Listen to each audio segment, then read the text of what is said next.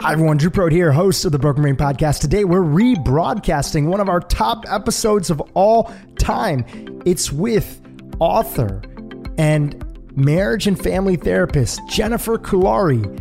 It's on the topic of using mirror neurons to master empathy. Now, Jennifer is known as a parenting expert, but she's so much more. And this episode is not just for parents, it's for everyone. If you are a boss or a manager, if you have to deal with coworkers, if you run a sports team, if you help out with the PTA, if you are dealing with people at all whatsoever, even your spouse, partner, boyfriend, girlfriend, whoever it might be, this episode is so key. It's so valuable because Jennifer takes us on the journey of how she discovered something called mirror neurons, this mechanism that happens in our brains where we want to mirror the behavior of people we trust. And trust is a key part of it. How can we tap into the power of trust to help parent our kids better, to be more supportive to our spouse, our family members, to help the people that we work with, to deal with people who are difficult personalities sometimes? This episode knocked the socks out of so many of our podcast listeners. And again, so many of you are new to the Broken Brain podcast, and you may have not heard this episode, which originally ran back in 2019. You're going to love it.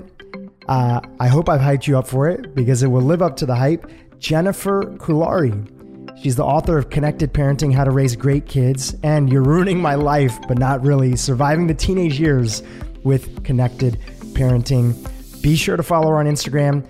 Check out the follow up episode that we did to her in the show notes. You're going to enjoy it. Thank you for tuning in. Welcome to the Broken Brain Podcast. I'm your host, Dhru Purohit.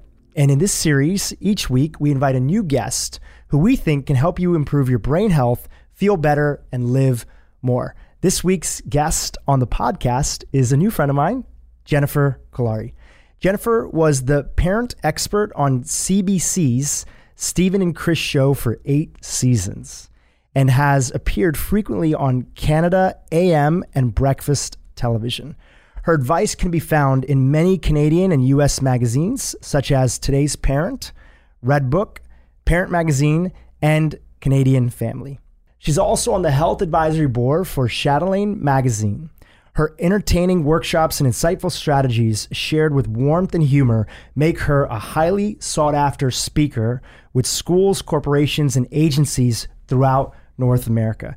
Jennifer has been helping children, teens, and families get connected for over 20 years. Jennifer, welcome to the Broken Brain Podcast. Thank you. Very excited to be here. And I want to thank our mutual friends, uh, Stephanie Yes, and Gio, thank you. for introducing us. And they told me a little story of how your work helped them, but we're going to save that for a little Okay. later on. All right. We're going to say that for a little later on.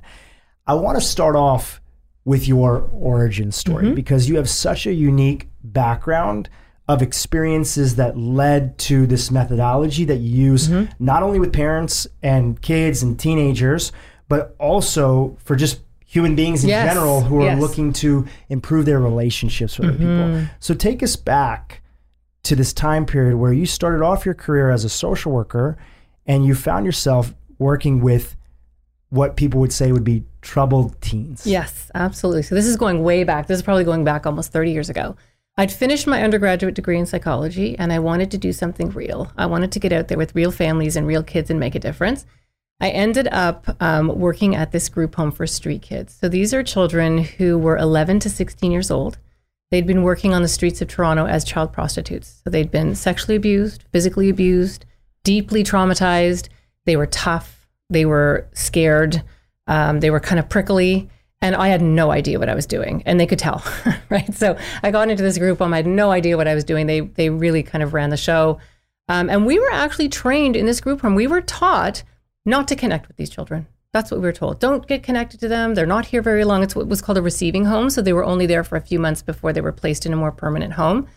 Um, so we were told not to connect with them. That it's too hard on them. They'd get they'd start to like you, and then they would just leave. And uh, none of that made sense to me. These are babies. These are children. They're 11 and 12 and 13 years old, and they've been through terrible things. I just it made no sense to me. So especially at bedtime, and it was what's called a semi-lockup facility. So they weren't locked in, but their uh, belongings were, so that their shoes and their ID and things like that. So we were. It was really like a jail essentially.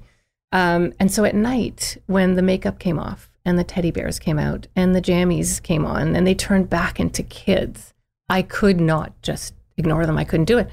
So I'd sit on their beds and I'd rub their backs and I'd tell them bedtime stories and I would sing them lullabies. And these really tough, scary kids would melt into this bedtime routine. They just loved it. And the next day, um, when it was time for me to get them to do the things that I, I needed them to do, they were much more likely to do it for me. Mm. So that connection, that moment, feeling seen, feeling heard, feeling loved just for a moment had such a huge impact on their trust and on their compliance. So it's interesting because a lot of the other staff were like, "Oh, she's a bleeding heart. They're going to walk all over her. This, they're just going to, you know, take advantage." Blah blah blah. None of that happened. None of that happened. It was. I really did feel that that connection had a huge impact on their sense of self. I learned so much from them. And there was one little girl actually. We had had meetings for weeks before this uh, child came into this home. She was quite aggressive. She'd actually punched her six foot two social worker, male social worker, in the nose and broke his nose. That's how aggressive this child was. She'd been through a lot, actually. And uh, she particularly loved this bedtime routine and didn't want to talk about it the next day because it's embarrassing. But at night, she couldn't wait. And she allowed herself to be a kid. And she was only there about a week and a half. Um, and I remember her leaving. She was leaving with her new social worker to go to a, a more permanent residence. She was only there for a little while. And she was walking to the car. She stopped she came running back up the sidewalk. She put her hands on my cheeks and she said, I just want to remember this face the face of someone who actually cared about me. So I never forgot that moment because that's the moment I knew that I wanted to do this, right? I knew that I wanted to be a social worker and I knew that compassion and empathy would be a huge part of what I wanted to learn more about and that I wanted to understand what this power was. Um, and then I went, then I did go back to school. I did my master's um, and did some more training and ended up working um, in mental health ever since. And those moments, you know, she was a real teacher, that child. Um, no one is beyond that. Everyone just wants to be loved. Everyone wants to be seen, and everyone wants to be heard. And any argument, any fight you've ever been in, that's all you've ever wanted. So true. It's the fundamental aspect of all communication, mm-hmm. whether it's mm-hmm. in the workplace or couples counseling. Mm-hmm. So of course, it's going to be there. Yeah. With kids. Um, want to ask a follow up question mm-hmm. about that moment when this young woman shared that and mm-hmm. held your face, which I saw you give. A, I you know in the preparation of the interview, I watched one of your talks online, and mm-hmm. I remember you sharing that story, and I had yep. chills. Yeah, you know, just listening to it. Um, what did you think when you went through that? Did you share that with the other coworkers there? I did, I did, but it's it's interesting, and and we'll we'll talk about this over the over the hour today. People get very funny when someone is um, misbehaving, or they're not nice, or they're abrupt, or they're rude, or they're they're giving you a behavior that you don't want. There's this in, there's this strong sense of we have to teach them, yeah. we have to consequence them, we have to set a limit, which you do, and we'll get to that. Um, but when it comes from self defense and it comes from anger um, that's so obvious to the other person. You know, it's like if you have a child and you're yelling, "Don't you know I love you?" Like, no, in that moment, there's no love there. There's anger there. You love them underneath that, but that's the energy of it. And so there's this pull to constantly feel like you're doing something wrong if you're showing softness, if you're showing kindness. But honestly, um, it's usually the answer, always. It's just not easy to do. It's kind of um, the technique that I'll, I'll talk about soon is, is, is very counterintuitive. Pretty much the opposite of what your body's going to tell you to do. So one of the terms of these experiences, and I'm sure there was a lot of reading and learning, and as you mm-hmm. mentioned, you went back to school and you developing your own methodology. One of the terms that you talk about is limbic bonding mm-hmm. and how important is with the power of connection. So what is limbic bonding? So how is it related to connection? So limbic bonding is really when you just have a delicious moment with someone, right? You're sharing a laugh. If it's your child, you're rubbing noses you just see them in their absolute beauty. You see them through the eyes of love. You're kind of seeing the best version of them, which is what all of us want, by the way. And there's um there's a beautiful feeling that goes along with that. In the brain, what's happening is you're releasing oxytocin, which we'll talk about in a moment, which is a very powerful um, stress hormone, but also reward chemical that floods every cell in your body. Natural endorphins, uh, opiates. There's all kinds of beautiful reward chemicals that flood the brain when that happens. And those are very, very protective. And those build a bond. And those also build resilience and encourage emotional organization and really keep us tightly bonded to each other so we can then listen to one another and learn from one another, which is really what parenting is all about. And it's more likely to happen when that's there versus the sort of um, like my I used to hear this quote from a, uh, one of these speakers that I re- read about, and they would say like an you know when you try to overpower your kids or anybody in communication, you're, you're using sort of brute force. Yeah try to try to get somebody to do something. And we all know how much it sucks when somebody's doing that to us. Absolutely. Whether we're a yeah. kid or whether we're an adult. It doesn't matter. And we sort of think that because children are small and they're only five or six or 10, they don't feel the way we feel. They do. They feel exactly the same. You won't find a human being that loves being controlled. On some level, there's it, it feels awful. All we really want is freedom and we want to be heard. So another word that you use regularly and you shared earlier is empathy. And you mm-hmm. talk about how empathy is what connects us to one another. Mm-hmm. And it holds a relationship together. Mm-hmm. So why does empathy and it probably piggybacks off of this limbic bonding, but I'd love to talk about it in the context of empathy and what it means to you. But why does empathy have such a big impact on behavior? So let me give you the big answer to that because it really has everything to do with the brain. So let uh, so the mirroring technique, the calm technique, which we'll get into in a moment, um, is really a way to create that that empathy and that connection and that alignment, that attunement with what another person is feeling. Whenever someone's in an argument and they're not being heard, they continue to make their point and sometimes escalate in making their point until they feel heard we think sometimes as a parent or a boyfriend or a girlfriend or a wife or a husband that our job is to teach them. You know, you're making me feel bad, or you need to understand this, or you need to behave this way so I can feel better. And whenever that's the energy behind it, the other person is going to feel invalidated. They're not going to feel listened to and they're not going to feel heard. And they will keep hitting the send button. And that's what an argument is. That's what a fight is. So, what's happening in that moment is you're becoming limbically charged. You're now reacting to the environment that you're in instead of responding. And that never goes well.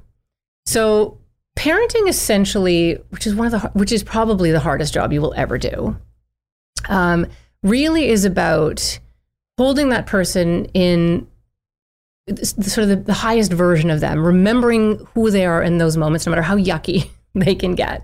They need to see in your eyes that version of them. If you're thinking, oh, they're a brat, or oh, they never listen, or why, why can't they just do this, or how come this always happens? That's what they're going to see in your eyes, and you're going to miss uh, some important moments to connect.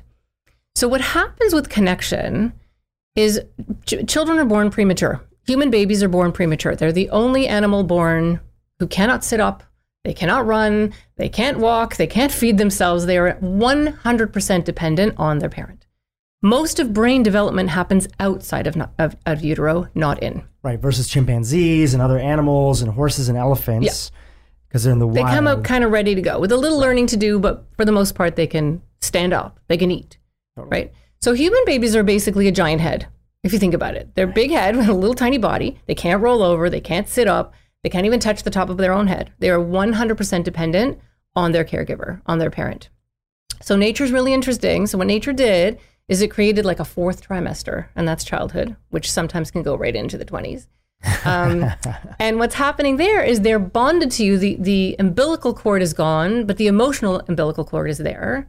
And that's connection, right? So the good news is that with the technique that I'm going to talk about in a moment, mirroring and the calm technique, most of us are fantastic at this. We know how to do it. We know how to do it with a baby. No one's going to pick up a baby and go, Hi, how, how are you? I mean, nobody would do that. You'd pick up a baby and go, oh my goodness, look at that little face. And, and the baby reacts to you, you react to the baby. Uh, natural endorphins, oxytocin, these beautiful reward chemicals flood the brain, telling that little baby, I'm okay. This person gets me. This person seems to know what's going on. And literally, the baby is thinking, I don't know what that sound is. I, don't know what that shadow is over there. Who's this person that keeps, you know, coming coming towards me?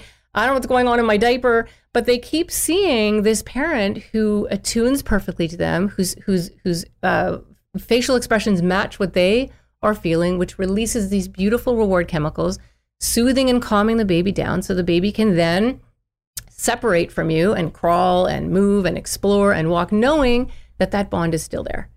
and, then- take time to evolutionary create the most advanced brain that society and the planet has ever seen, at least of what we know of. Absolutely. You know this. The human brain is, is phenomenal. It's so complex and it takes 25 years to grow one. That's how long it takes. So you have to stay bonded to your children so that you can keep that connection um, until. So basically, it's the frontal lobe that takes around 25 years to grow, and the frontal lobe inhibits, organizes, prioritizes, motivates, does all those things Executive function. all that stuff. And and kids don't have a fully formed frontal lobe yet. Not really till they're 19, sort of at 16 so they could drive. So what I always say to parents is you're not a parent. You're a substitute frontal lobe. That's what you are. And guess what your job is? Inhibit, organize, prioritize and motivate. That's what you're doing. And that's why when parents say to me, "How come I have to say the same thing 50,000 times?" Because that's the brain function that you're providing, And they right? probably went through the same thing when they were kids. exactly. Right? People forget. Exactly, exactly. We think of them as mini adults, but they're not. There's so much brain development that needs to happen, and that has to happen within the context of love and compassion and empathy and the parent believing in their best all the time. They have to see that reflection in our eyes. You know, I talk about this with friends a lot, and I have a few friends who are always looking and very interested in studying history and the evolution of families and us going from villages and mm-hmm. into like homes. And one thing that we look around is that, you know, for thousands, one of the theories that was presented to me by my, one of my dear friends is that for thousands of years, kids were primarily raised by a group. And mm-hmm. often the grandparents had a lot to do with that mirroring component. We intrinsically know that we kind of have, as kids, there's this relationship with our grandparents. Mm-hmm. And what is it about grandparents? You know, at that age, they've sort of seen it all. Yep. They know that their kid was a pain in the ass, right? They They'll know that get- the they other have that perspective. They have the perspective. Mm-hmm. Now, parents and parents' job primarily, especially you know hunter gatherer, and we're in these villages, was to make sure you had enough food on the table and that you didn't die, Yep. right? Yep. That you were protected and that there was that component. Now we have many people who are parents who never really had any experiences of being around kids growing up mm-hmm. and really because of a lot of different reasons, they never really had any interaction with a deep interaction of having like that grandparent Yeah. method. So there's so much pressure on parents. On the nuclear parents, absolutely. There's Yeah. so much pressure. And why I bring it up is because I think you're building an, a fantastic distinction that I'd love to set up before we go into mirroring Mm-hmm. is that the way that traditionally society looked at it is that you said something very important.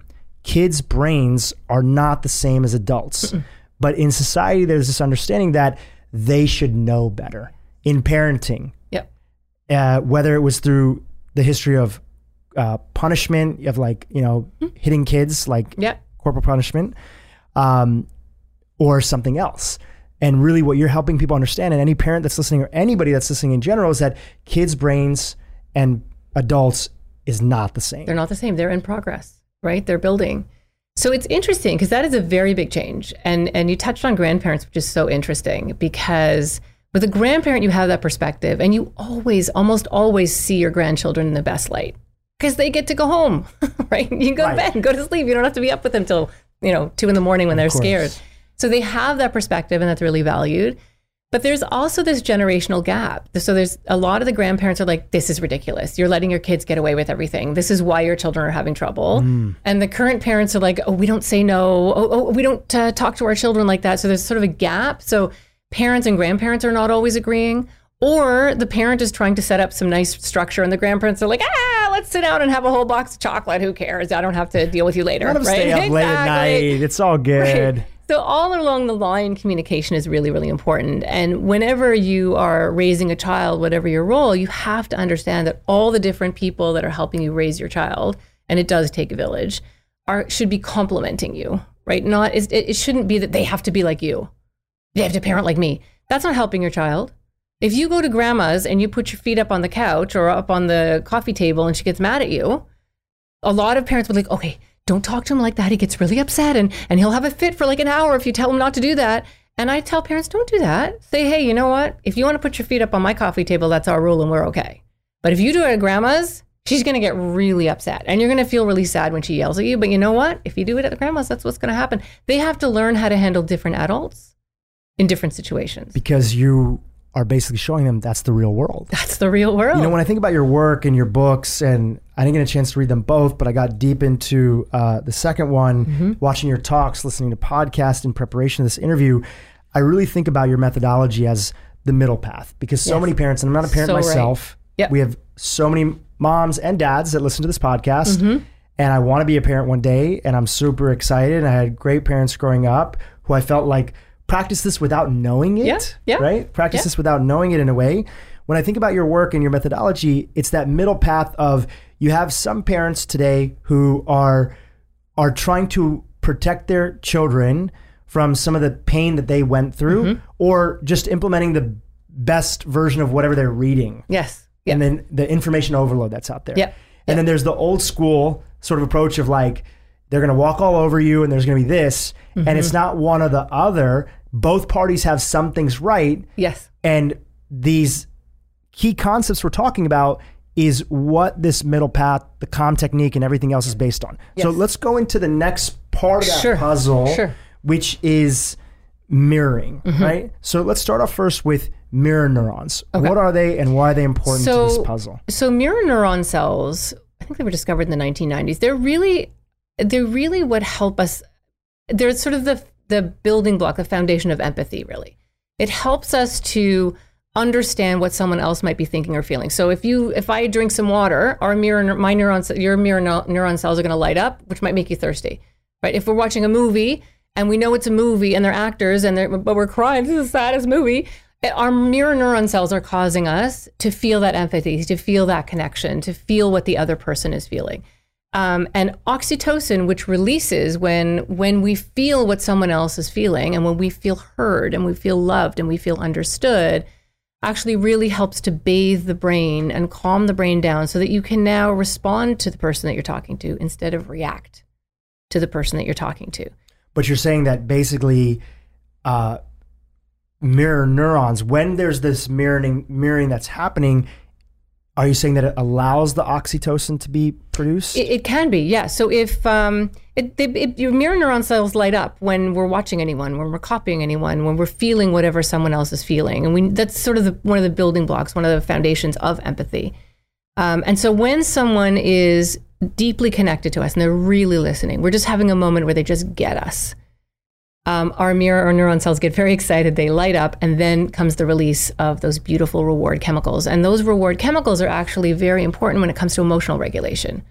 Right? So when someone feels deeply loved, deeply understood, when there's a steady flow of those beautiful chem- chemicals, they're much more likely to um, be more emotionally resilient um, and respond instead of freak out.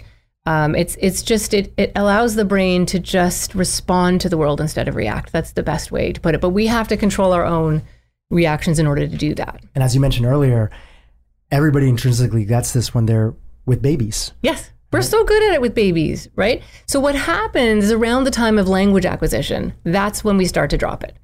So if you have a 4-month-old baby and they're fussing and they're cold, you don't say to the baby, "Oh, for heaven's sakes, like we've had a bath every night for 4 months. I don't understand why you're still upset. You're fine." No one would talk to a baby like that. You would look at the baby and you would say, "Oh my goodness, I know you're cold and your little lips are quivering and this towel's scratchy and they they don't know what you're saying, but they see on your face a perfect representation of what you are, what they are feeling. That neurological match happens. They realize, okay, she's getting me, or dad's dad gets me. I'm going to be okay because once the message is transferred, then they can calm down, right? So as soon as that happens, that's when those beautiful reward chemicals flow and the baby calms down. Now, what do you do when there's a four year old who won't get out of the bath? That looks different, right? Get out of the bath, please, right now. Look at mommy's face. This is not mommy's happy face. Mommy's getting upset. Look at your brother. He's already in his pajamas. Please get out of the bath. Just once. Can you do what I ask? Three, four, five, five and a half, whatever the count is, right? And now they're yelling and now you're mad and now you're frustrated. And there's so much of that with a parent. It's it's almost always like pushing a boulder uphill, getting them into the bath, getting them out of the bath, getting them to bed, getting them out of bed, getting them out the door, getting them in the door. Like there's just kids struggle with transitions. And that is the job, by the way, of the frontal lobe. And kids live in the moment, right? And parents are stressed and they are tired and it is frustrating. And what happens in the parenting world is nobody tells you really their terrible parenting stories. It's all like, oh, look at my child and we're doing this and she's in this class. And really, we should just all help each other out because parenting is really hard. It's really, really, it can be wonderful. It is the it is the greatest thing you will ever do, but it's really, really tough. Um, and parents need to support each other and not judge each other so, so much because it really is a tough job. So when you think about mirror neurons and when Mm-hmm. you think about how so you gave us you gave a compare and contrast Mm-hmm. Right? Mm-hmm. And then we'll get into like the, the Sure. calm technique, Yep. or you can do which, however you want to Sure. approach it. So you gave this example of getting out of the bath and all the things that come up. Mm-hmm. What does it look like when we start first understanding that kids' brains are different? Mm-hmm. Empathy, if we want, because they don't have this frontal lobe and this decision making ability and the executive function as an adult. Now we want to encourage certain behavior to happen, Mm-hmm. but it's not going to happen if there is a separation of their brain of I'm going through this and this person doesn't uh, uh, understand me. Yeah. So why would I why would I listen? It's like there's not even the ability to listen. Right. And so how do we what does it look like to step into a place of mirroring? Okay. So the first thing I will say is this is you have to be very brave to do this. This your brain is going to tell you to do anything else. It's going to tell you to yell. It's going to tell you to stomp. It's going to tell you to get upset. One of the things that's so challenging as a parent is that we just we have so much to do. There's so many different tasks during the day that when our child is not listening to us, it it's incredibly frustrating and it causes our brain to go into fight or flight. Right? So you've got the frontal lobe's job is to decide what's danger and what's not. But if it's the 10th time that day that your child hasn't listened to you and you just went through it with your other child and you were up to here and you just want everyone to go to bed so you can sit down and have your tea, um, you're going to be reacting to your child instead of responding. Yelling, which is a very popular parenting technique, which we all use from time to time, does not work. And it doesn't work because I, I would love to find a human being on earth where someone has you know screamed at you or yelled at you or reprimanded you and you've gone oh that was awesome thank you like it's not going to happen right? Because your limbic system you're the part of your brain that wants to protect you from danger is going to light up and it's going to throw you into fight or flight. And it's not going to know the difference between your boss yelling at you or your wife yelling at you or your mother yelling at you. You're going to start protecting yourself. And then you have a situation where you're reacting to each other. Parents are now and usually the end of the day by bath time you're done. You're tired already. You're frustrated already. The child doesn't want to be controlled doesn't like to be controlled or so here's what happens when you yell a couple things i want to say about yelling first of all here's a good rule of thumb if you're angry and what's coming out of your mouth feels fantastic it's wrong right it should feel like stuffed back down it should be like oh i really like like you should be able to feel your own brain inhibiting that yelling or that whatever you're about to say. So if it feels good, it's probably wrong. Um, that's the first thing. And then when someone is being yelled at, it feels awful. And it doesn't matter if you're four or 44 or 94, it feels terrible.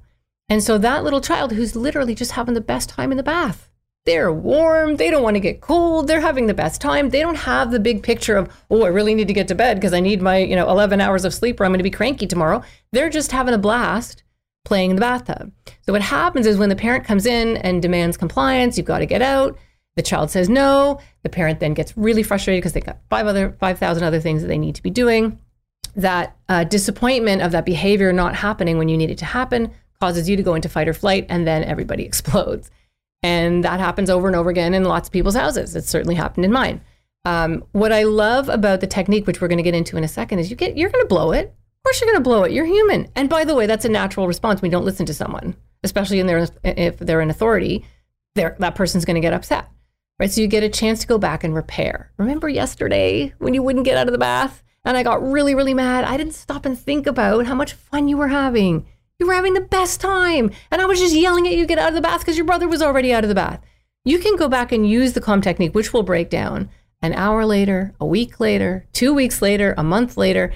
And it's the most beautiful way to repair. And it gives you so much freedom as a parent because, of course, you're going to make mistakes. You're perfectly imperfect. It, And teaches kids that people make mistakes and how do you repair and apologize and go through. Hundred percent. If you raised your child and never got angry and never yelled, you'll mess them up anyway. Because they'll go to work, someone's going to yell at them, and they're going to be like, "Whoa, what is this? I don't know how to deal with this." Right? You want them to have all kinds of experiences. You want them to have resilience, emotional resilience. That's what you want. So let's go into the calm technique. Mm-hmm. Walk us through it. Okay. What's the methodology? How do we approach it? And uh, how can somebody use it in their own life? Okay, so there are four key things that you're going to do. The first one is you're going to connect. Now, this is an interesting one because we often have our cell phones in our hands, or we're thinking of five other things that we need to do, or we're so busy trying to stick to our, our own agenda, let's say, um, that we have a difficult time taking our agenda, taking our emotions, whatever those are, and just parking them. You get to bring them back, and we'll talk about this in the hour. I'm, I'm actually all about limit setting and all about structure for kids because I think that's really important, but you don't start there. You start with the connection and with the empathy first. So that's the C. Um, and you're going to use your face, you're going to use your shoulders, you're going to use your body to really demonstrate to that little person or that coworker or your husband or whoever it is um, that you're present and you really want to understand them. You want to get them. It doesn't mean you want to agree with them. It doesn't mean they're going to be right. It means you just want to get them. Okay. Then you take, then the next one is A. So this is the affect matching. So this is where the look on your face has to kind of match the look on their face right? It can't. There can't be um, a big difference there. So let's say your little one comes home and says, "I, I thought Julie loved me, but I found out today she loves Noah." Okay, so that's really cute if they're like four, and you want to be like, "Oh, honey, this has nothing to do with what they're feeling." Yeah, right? for those that are listening, you're like smiling. Yes. You're like, "This is so cute." You're laughing a little Right. bit, but that's not what they're going through. Not through. what they're going through. And if they see that on your face, they're going to go, okay. So mom's not getting this. Dad is not getting this. I need to ramp this up a little bit so they can see how upsetting this really is. And that's where you get the escalation, right? So the affect has to match, and you have to take your agenda, which is just, can you just get to bed? Or can't you just listen to me for five seconds? Or why can't I just do one thing without you getting mad at me? And you have to put that aside. You get to bring it back. It's incredibly important to bring it back, but we want to bring it back at a time when, when it's actually you're teaching that moment can actually be useful and not rejected. The next part is listen. So this is where you're going to paraphrase, you can summarize, you can clarify, or you can wonder out loud. I'll take you through a whole example. Um, and that's where you're choosing your words. The words are actually the least important. It's how you look, it's the look on your face. You can say absolutely nothing. You can go, wow, hold on a second. Like you just told me so many things there. That's a lot. Oh my gosh. I, I'm affect matching. I didn't say anything, but they're going to wait and go, ooh, she's really getting me. I want to see what she has to say. Right. So it's, it's so much of it is um, affect based. It's really about the connection. It's about the moment. Which, if I could interrupt for a Yes, second, please. anybody who's listened to this podcast and knows the work of uh, Stephen Porges and the polyvagal theory, and especially with kids, you're talking about how just connecting the dots for the folks that are listening, kids don't have that fully developed prefrontal cortex. And instead, a lot of that self soothing is happening in the vagal for Mm-hmm. kids and adults. And our body, whether we realize it or not, is looking to other human beings to see can we get some level of self soothing. And that's why when we talk with babies, we don't use we use this high pitched voice or Yep. this or that. Mm-hmm. It's just indications that there is a level of soothing and that the body is feeling like, okay, I am maybe not going to experience this pain because I'm being protected in this in this Mm-hmm. exactly. moment. So this just ties right into the work completely. and i'll break it down into little steps so you can really follow it because it, it really is very prescriptive. And then the m just so you know is, is when you've done all those things you've had a moment where you've mirrored.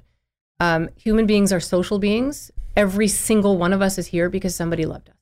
Somebody loved us enough to pick us up feed us make sure we were safe in some way so that we survived and when we become afraid the first thing we do is we want comfort. We want to be a part of something. You know, we want to be around other people to to help us um, feel safer. And so we have to create that emotional safety for our kids. And when we blow it, we have to know how to repair it and we have to know how to fix it. So that's kind of breakdown. We'll take it through. Uh, I'll take you through an actual example, and if if you want, we could even do some role playing so you can feel it. You can see. Thousand percent. Yeah. Would love that. Um, there's one context that I want to talk about though, right before we start digging into that, and and it goes back to what you were talking about a, a little while ago about the grandparents and the village. Um, I really feel as a family therapist that parenting has changed so much in the last probably 15 to 20 years, like significantly. Um, and some of it's good and some of it's not so good. It used to be what's called a parent centered model. So, certainly when I was a kid, uh, adults were here, up here, and children were down here. There was a, a there was a hierarchy, there was authority. Um, there were some not so great things that came from that, but there were some really good things that children felt like, oh, he's in charge, she's in charge. Um, there was there was some safety that came with that. And all the TV shows that kids, I certainly grew up watching, you know, chaos would happen, there'd be trouble, but who fixed them in the old shows? The parents. The parents Yeah. the parents, the grandparent, the principal, the old man down the lane. Like there was a sense that adults could be trusted and that adults kept us safe. And that's a really important thing that we've lost recently. So if you look at the shows that kids watch now, and I'm not saying don't let your kid watch TV, it's part of life, it's not going anywhere, or the, you know, YouTube shows or whatever. But be very aware because a lot of the programming is kids know everything. Chaos happens in the show, and now who fixes it? Kids. The kids. The adults are idiots. They're stupid, silly people who don't know anything, especially TV dads. They're the worst. Um, and kids kind of grow, and it's funny, but they grow up with this sense of like, whoa, I'm in charge. I shouldn't be in charge. I don't have a frontal lobe yet, right? So, so that change in parenting, I think, has caused, at least for me, I feel like I'm seeing a lot of young people, and they're amazing and they're brilliant and they're empathic and they're wonderful, but they are struggling. They're having great difficulty with emotional regulation, with depression, with anxiety, all of the things that, guess what? That's the job of the frontal lobe, right? So I think we've, parents are well meaning and we love our kids so much, and none of this was done um, to harm our children in any way. But one of my big messages is I want parents to understand that you love your children deeply also by setting limits, also um, by expecting more from them, right? That's really important. And they have to know you're in charge. I don't mean nasty and controlling, I mean they have to know that you're in charge. And the, the analogy that I give is if you were on an airplane and it was a bumpy, turbulent, terrifying flight and you are petrified, and the captain decides he's going to wander down the aisle and say, How's everybody doing? I know it's really bumpy, but I could go 28,000 th- feet if you want, or I could try 30. I could maybe try going around the storm. What do you guys think? How would you feel? You'd feel like this is guy or girl know what they're doing. Exactly. Oh, like I'm at the mercy of this person who's asking me what to do, right? Terrifying. That's not going to help you feel good. And for the sake of argument, let's say the cockpit doors open and the captain's in there yelling. I don't know why the control tower is not answering me. I don't know what that red button is. Oh, you're going to feel safe in that seat. Our children look to us to know that we are managing the big stuff, right? And that we're not freaking out and that we know what we're doing. And if we think about ourselves, if we're really honest, we are often either yelling and screaming because we just are so frustrated we can't take it anymore, or we're like, you know what, fine, fine, eat the whole box. I can't take it anymore. Fine, get a cavity. It's up to you. Like we sort of flip, we polarize ourselves.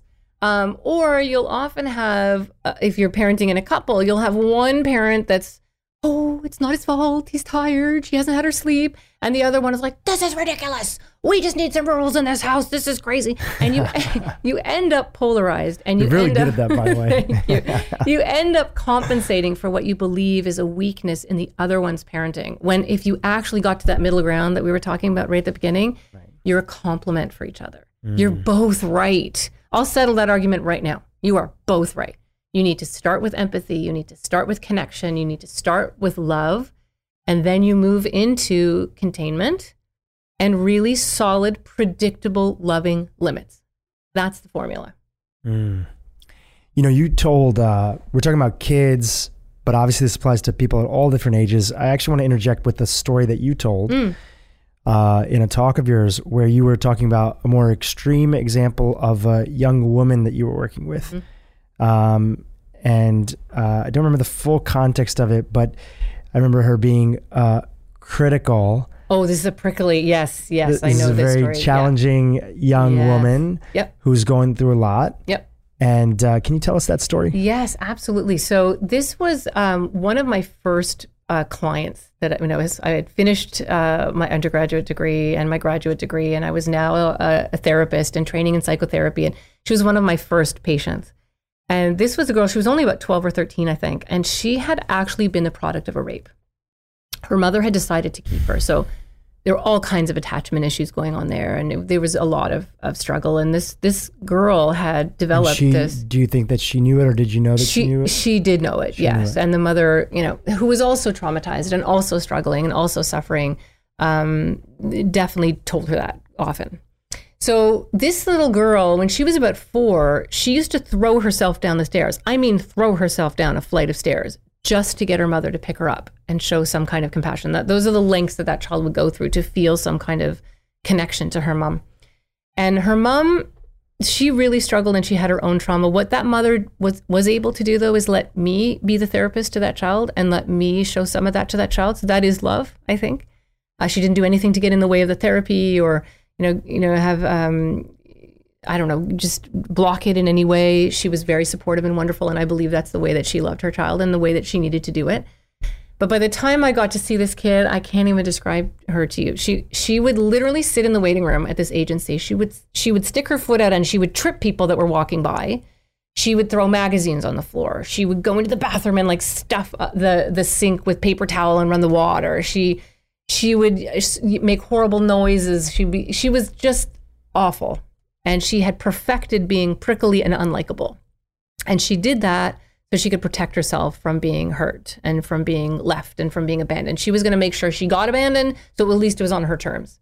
And we'll come back to that theme because you'll see that in different ways on a, on a different continuum with lots of different kids.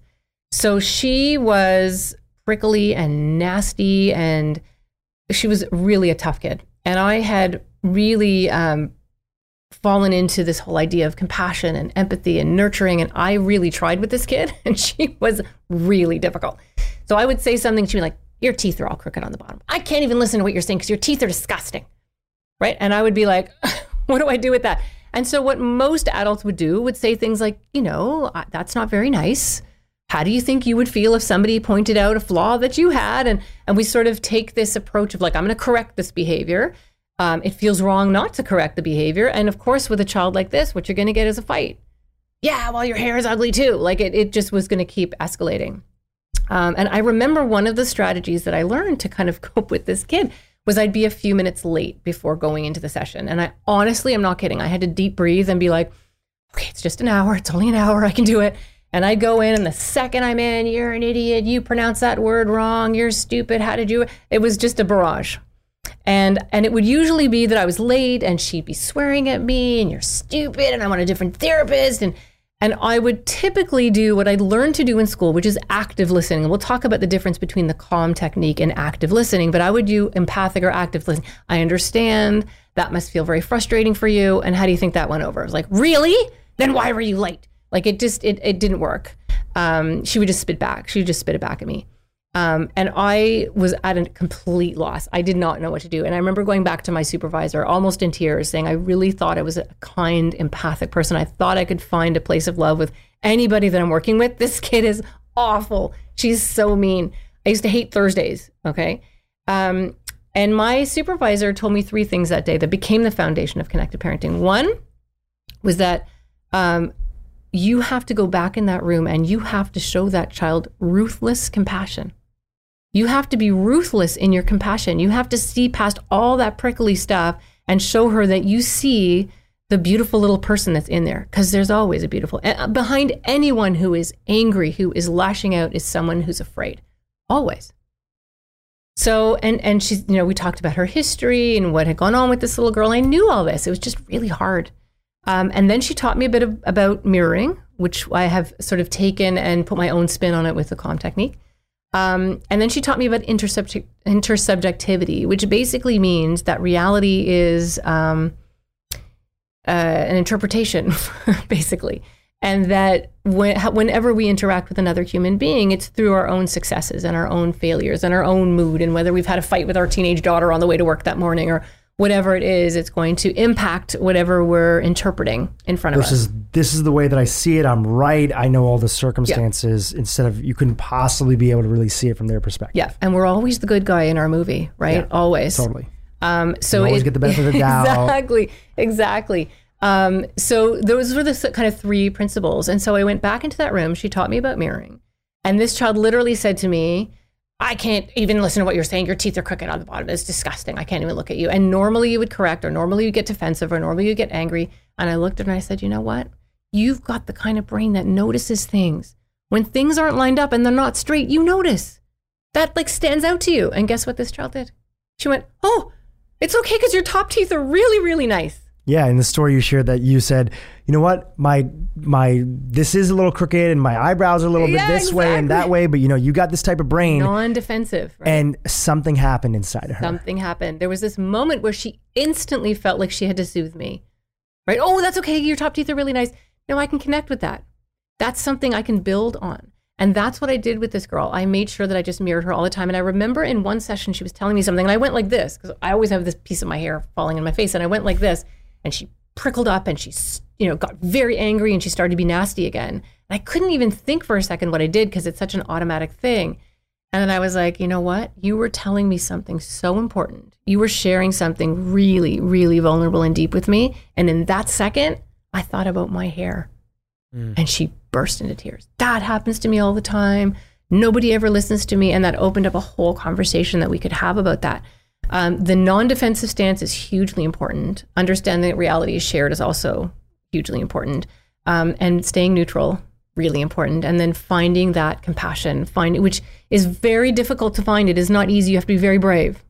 This is not. This is not. Does not come naturally. And it also takes takes a little bit of time. Mm-hmm. But the question is always, what's the alternative? Mm-hmm. Is it more yelling? Mm-hmm. And you know, I always am mindful about the fact that I have, um, I have zero experience being a parent and so I just try to focus on asking good questions about mm-hmm. it. And uh, I always want to emphasize, which you've been doing a great job of emphasizing, is that it's the hardest job in the world. And there's also too, I hear from so many parents that every kid is different, and mm-hmm. this worked with this kid, and this yep. didn't work with that. But I do think the universal idea of if something's not working, the question is always like, what's the what's the alternative? Exactly. Even if this t- if this takes more time, it takes other stuff. Absolutely. It's playing into the science of what we understand about kids' brains versus the difference of ours. Yes. So yes. let's go back to the bathtub analogy. Yep. Sure. And you have a child who's four, five, six years mm-hmm. old, is taking a bath, refusing to get out. Parents in a traditional approach, feeling this kid should know better, yep. or whatever narration of the story is happening at mm-hmm. that time and is either yelling or maybe practicing active listening yeah. in that situation. Yeah. Okay, tell me more about that and you know like the right. you know the kids going through what they're doing. Right. How what is the what would the calm technique look like in that Sure. Moment? Okay, I'm going to take you through that. There's two things I want to say first, and I want to go back just for a second what you said that sometimes it takes more time. I would say parents sometimes say to me, "I don't have time to do all this. I don't have time to do this. I'm I, I, I just need to get them out of the bath." The truth is, you don't have time not to. Because if you don't do it, you're going to have probably more time and more energy and more angst spent not doing it than actually doing it. So it's actually conserving energy and it's being proactive. Um, and the other thing is the the getting your kids to cooperate and the um, you know the compliance and all that stuff. That's that's nice. And and this you can certainly bust a tantrum in seconds with this. I mean, it really is a superpower, and not just with kids, with everyone. But that's just the bonus the the real reason to do this is that over time you're having an impact on the way that little brain is growing and you're helping that child to become emotionally literate um, more emotionally organized much more resilient. And the neatest part about this is you don't have to teach a child how to do this. They will naturally start doing it with you and they will naturally start doing it with their peers. It is the greatest social skill anybody could ever have um, and to be raised this way is just a gift. And it's a gift they can give to their children so that's the the big setup for the bath story, right? So typically, the the way that it normally goes, you know, in, in most households, is you're tired, you've had a long day, you've already told your child you're only having a 20 minute bath or whatever it is, and then you come in and you're like, "Hi, honey, you're ready to get out now?" Honey, please don't do that. Please. No, I'm not getting out. Honey, please don't do this to me. We talked about this. We know you've got to get to bed. No, don't talk to me. Don't talk to me. I'm not getting out. And up the situation goes. So the typical way is the parent continues to try to use logic. This is why we have to get it. This is what we agreed upon. You, this is, you know, life is full of things you don't want to do. We do all that stuff. And all the child is hearing is, you don't get it, mom. You don't get it, dad. I'm having the best time and I don't want to get out of the bath.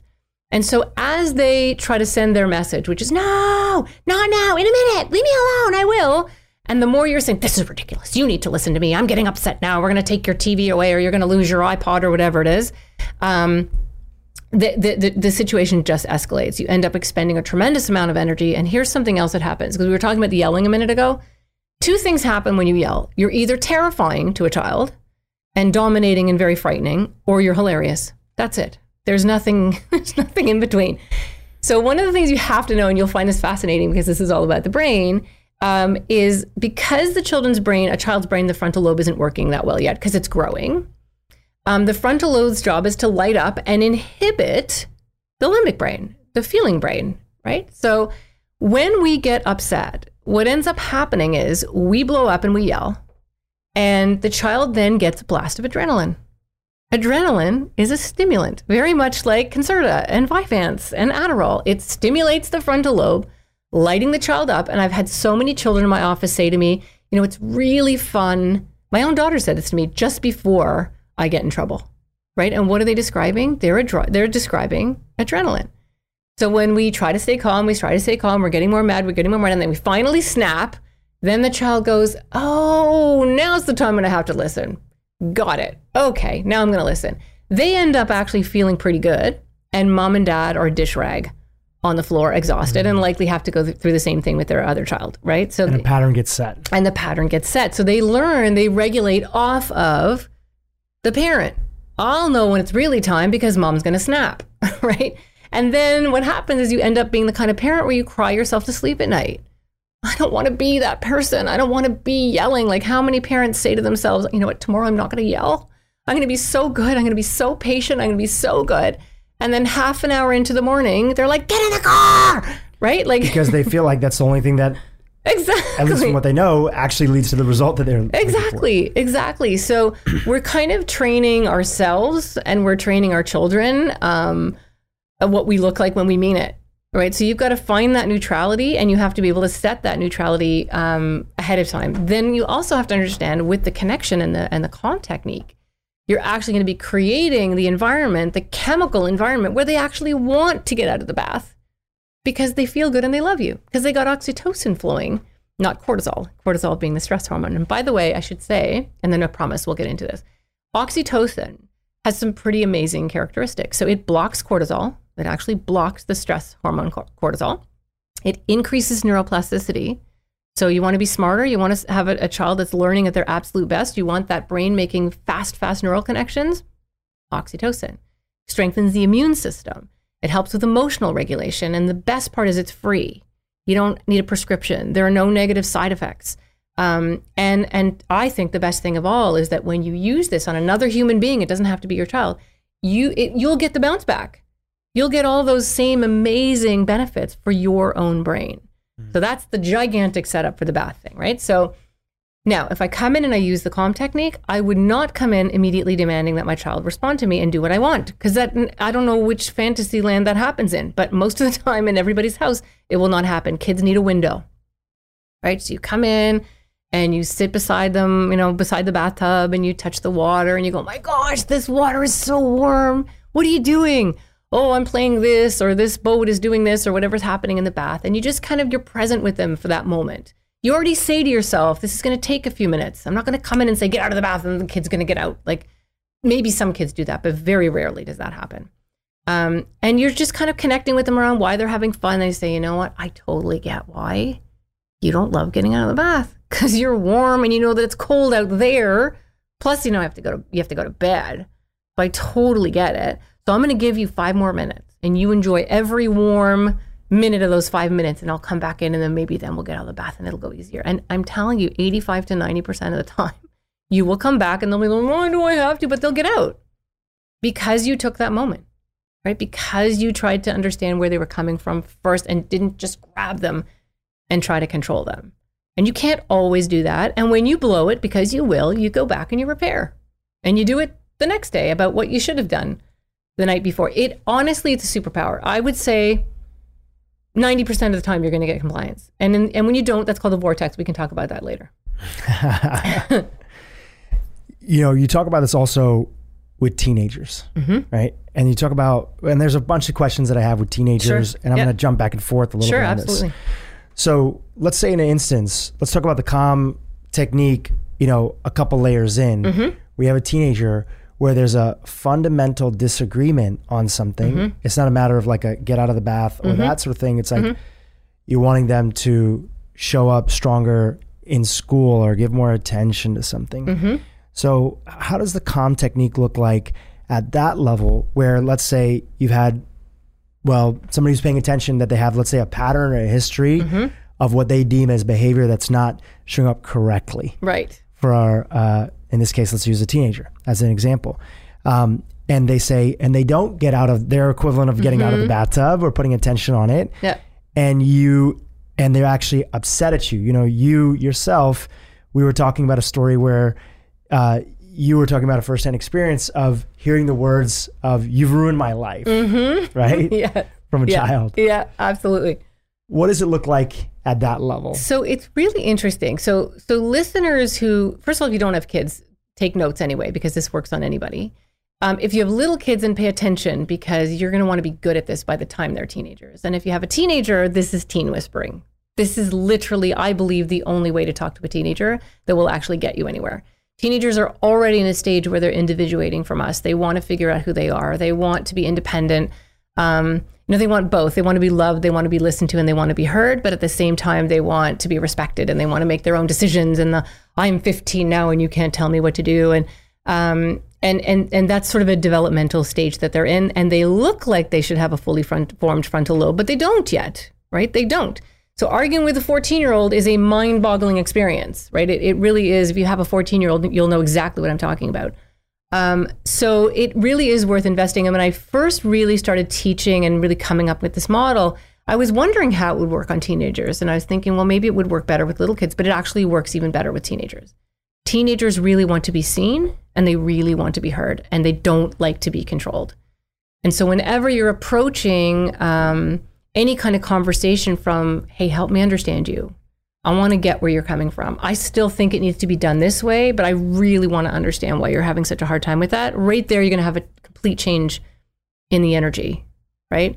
Um, and it, it is challenging with teenagers because they have really big feelings. They don't have a frontal lobe yet that can handle all those big feelings. It's like they're they're like having emotional seizures. Like it's just the flood of hormones that are going through their body. Yes, and then you've got social media on top of that, where that that adds a whole other layer of anxiety and stress and depression when kids are looking at everybody with their self marketing and thinking they're so happy and why am I not happy and and keep in mind that they've also been raised many of the kids today um, without healthy adversity. We've come in and we've rescued and we've run to school with the gym bag and we've gotten them everything they wanted because we couldn't. We are upset. uh, We don't. We don't, we don't want them see see them upset. Sorry, um, because it's hard for us to see our children upset. And teenage years are full of angst. They're going to get dumped.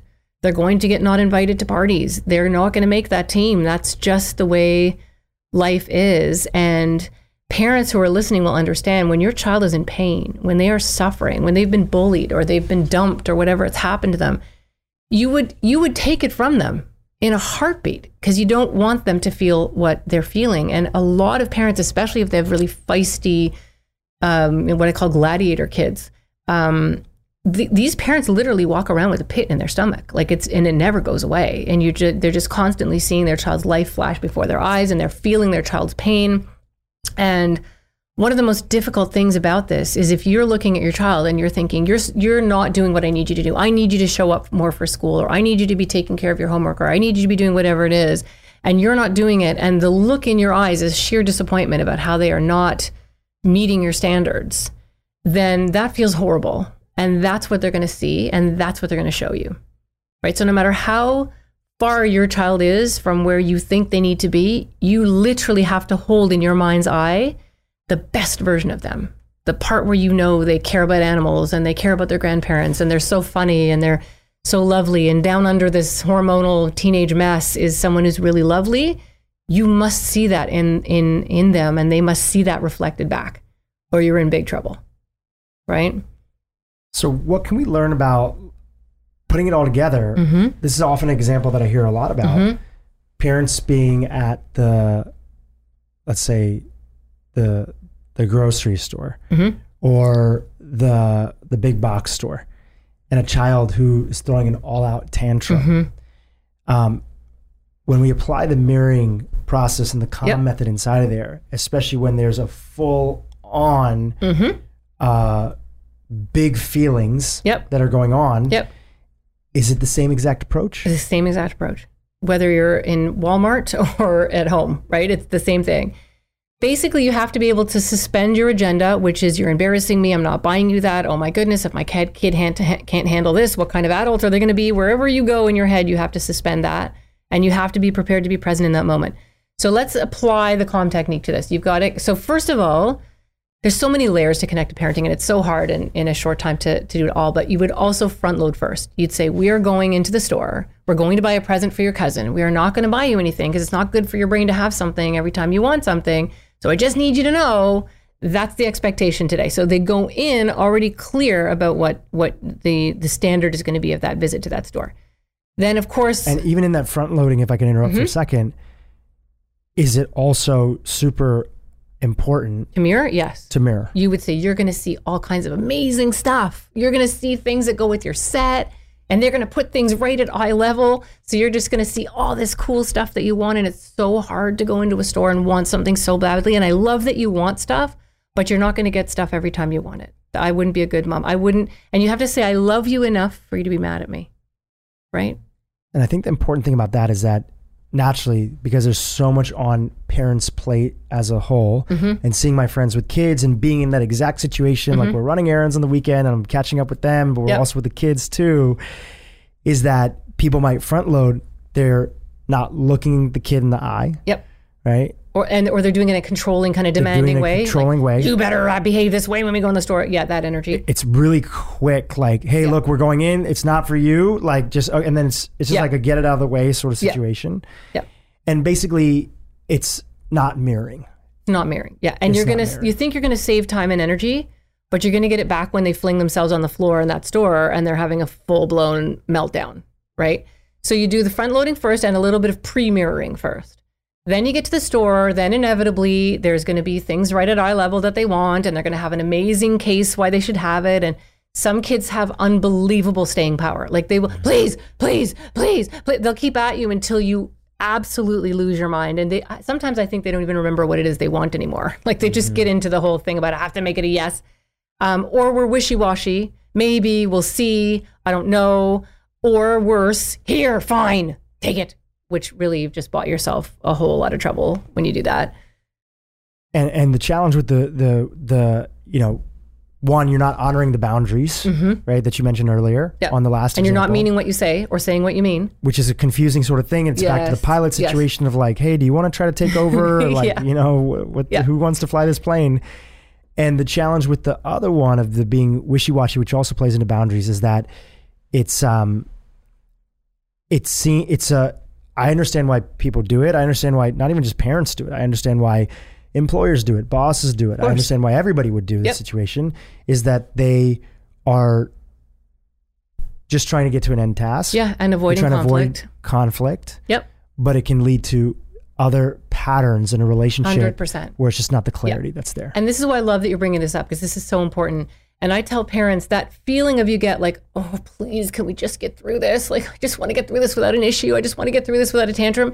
The minute you feel that way, your child is 60%, maybe 70% more intuitive than you are around feelings. They already see that you're feeling that way and they're already thinking, hmm, okay. I'm in control. Right. I'm in control. How can this work to my advantage so I get that toy? And I'm not suggesting that that devious, but there really is this energy exchange where they can feel whether they have a little bit of room. So you've got to be able to go in that store and say, if we have a meltdown, so be it. I can handle it. We got this. So there's a few things you're going to do. When the child sees something they want, you get down at eye level if they're little or or whatever, just emotionally get on their level and say, you know, I get it. That thing is awesome and you've been wanting that for weeks and tell me why it goes with your set and oh that's so cool. Oh, you're right. He's got that amazing sword. You kind of get in there and and really visit and try on what that child wants so much about that toy. Then inevitably inevitably your child is going to say, "Okay, so can I have it?" right? And then you can say, you know, I so get why you want this. This is so hard because this is awesome. But this is where you set the limit. This is where you say, but you know what? I love you enough to say no. And I trust you and I believe in you and I'm pretty sure you're going to get through this. But I know as your mom or I know as your dad that if, if I buy you something every time you want it, it's not good for you. Plus, we made a deal before we came in. Now, usually, if you've really mirrored properly in the first part, that means three or four statements without your agenda, without teaching them a lesson, without like, when I was a child, I only got a toy for my birthday, and there are toys, there's just children in the world who don't have any toys. Like, forget all that stuff. Just in that moment, that's for later. In that moment, you are just present with that little one who sees this really awesome, cool thing and they can't have it. And that's where they're stuck. Then you present the problem. Then most of the time they will say, fine, but can I have it next time? Or can I do something to earn it or whatever? And then you're having a very different conversation, right? Um, but if they do have a meltdown, and that's the vortex that I was saying I was going to refer, refer to, some, that's just a full limbic takeover. They are gone. They actually have a crazy look in their eyes, like they're they're they're completely limbic in that moment. That's where you just say, you know what? We're going to move some things so you don't hurt yourself or knock anything over. And you just go ahead. I call it the paradoxical response. And it's so freeing. And you say, go ahead. Ha- buddy, have a meltdown if you have to have one. You got big feelings about this. I get it. Roll around on the floor, scream and yell, do what you have to do. You say to people, there's going to be a show. It's going to last 10 or 15 minutes. Just walk around them. It's okay. Right. And just stand there and let it happen. 99% of the time, if you've allowed the tantrum, there will be no tantrum because the tantrum is designed to train you into giving them what you want. And, and I don't mean be sarcastic or rude or anything. I was kind of joking when I said that about the people in the store, but you literally say, honey, do what you have to do.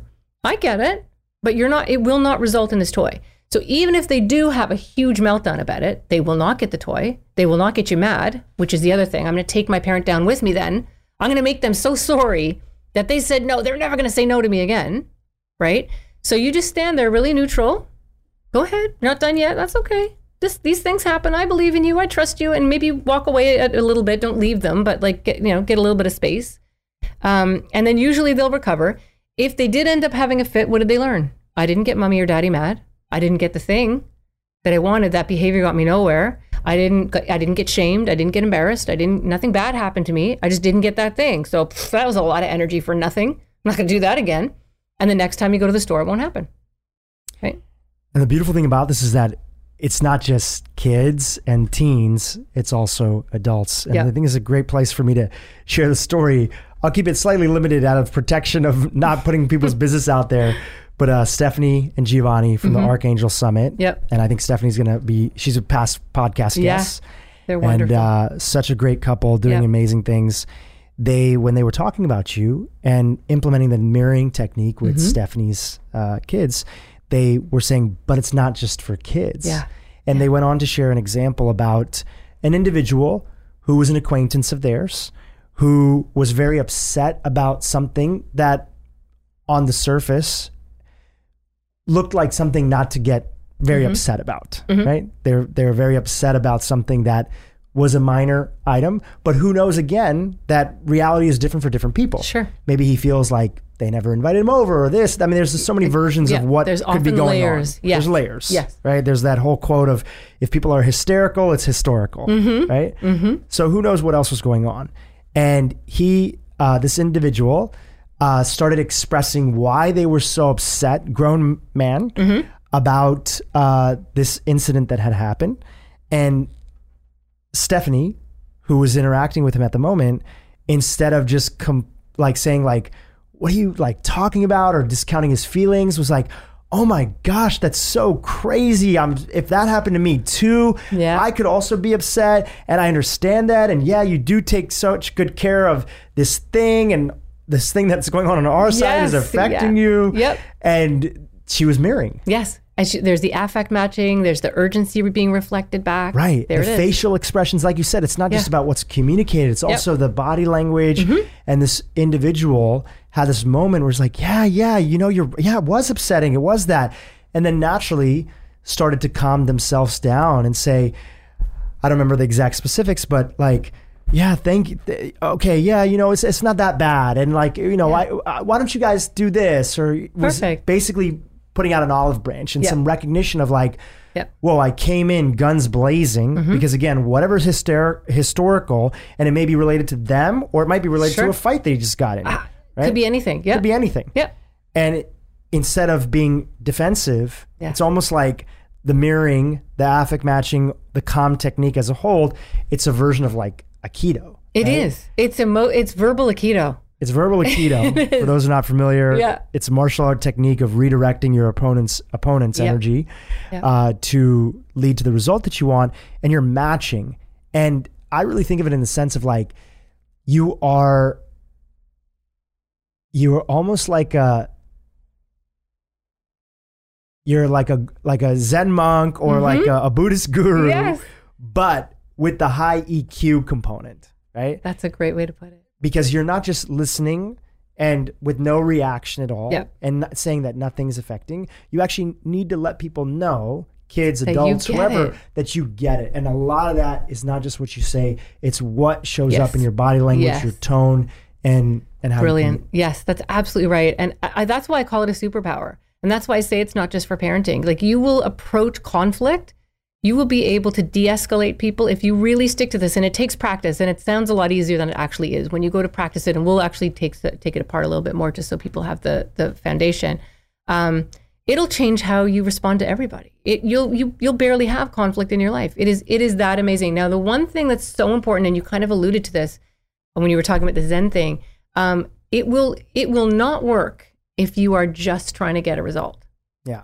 it won't it's it's a very it's a, it's such an affect based technique. It will only work if it's genuine, because when it's genuine, you feel it, and that's when the mirror neuron cells uh, get excited, and that's when the, chem- the those reward chemicals release. If you're literally doing it to manipulate someone, it won't work. You know, that's a here's a great example of that. Uh, going back to uh, polyvagal theory, the human mind and and our vagal system is designed to notice the difference between a real laugh and a fake laugh. Mm-hmm. And there's so many layers into it and it has nothing to do with the laugh. No. It's actually that when we are fully laughing, we get We little share it. Mm-hmm. creases in our eyes and there's a thousand little micro little movements that are in the, brain, in the brain versus when somebody's doing a fake laugh of like ha ha ha and there's no smiling of the eyes. Yeah. Our body intrinsically knows that this isn't real. Yes. So Yes. It's not that our brains are looking at it and saying like, "Oh, this person is definitely just trying to get a result. That's why they're doing this." It's that we won't elicit that mirror neuron effect in our own Yes. body. Is what you're saying. Absolutely, and it's something that happens. Like it, you can feel it happening. And if you're if you're having a conversation like this with another person and someone else is witnessing it, they're also going to get the oxytocin release. Like it is something. And I keep putting my hand on my chest because that's where you feel it, right? It's not an up here; it's a here, right? And it's it's quite a beautiful thing. And quite often, when you mirror really well to someone, they'll cry because it just feels so wonderful. It just feels so incredibly delicious to be heard. Yeah. I Yeah. remember uh, I had a mentor. His name is Serrano Kelly, uh, incredible individual who um, had gone through a really tough uh, situation when he was younger that led to this work and this development that he uh, focused on. And he would train uh, executives and top agents in Hollywood and people on Wall Street who are in a high sort of stakes sales environment, um, but at the top, top most level. And one of the things that he would say uh, about their work, he said, "You people can always tell when you are just trying to close a deal Hundred percent. because there's things that naturally happen in your body where you won't be mirroring them. If you actually look at when people are vibing, if they're learning from each other, they start to match body language. Yes.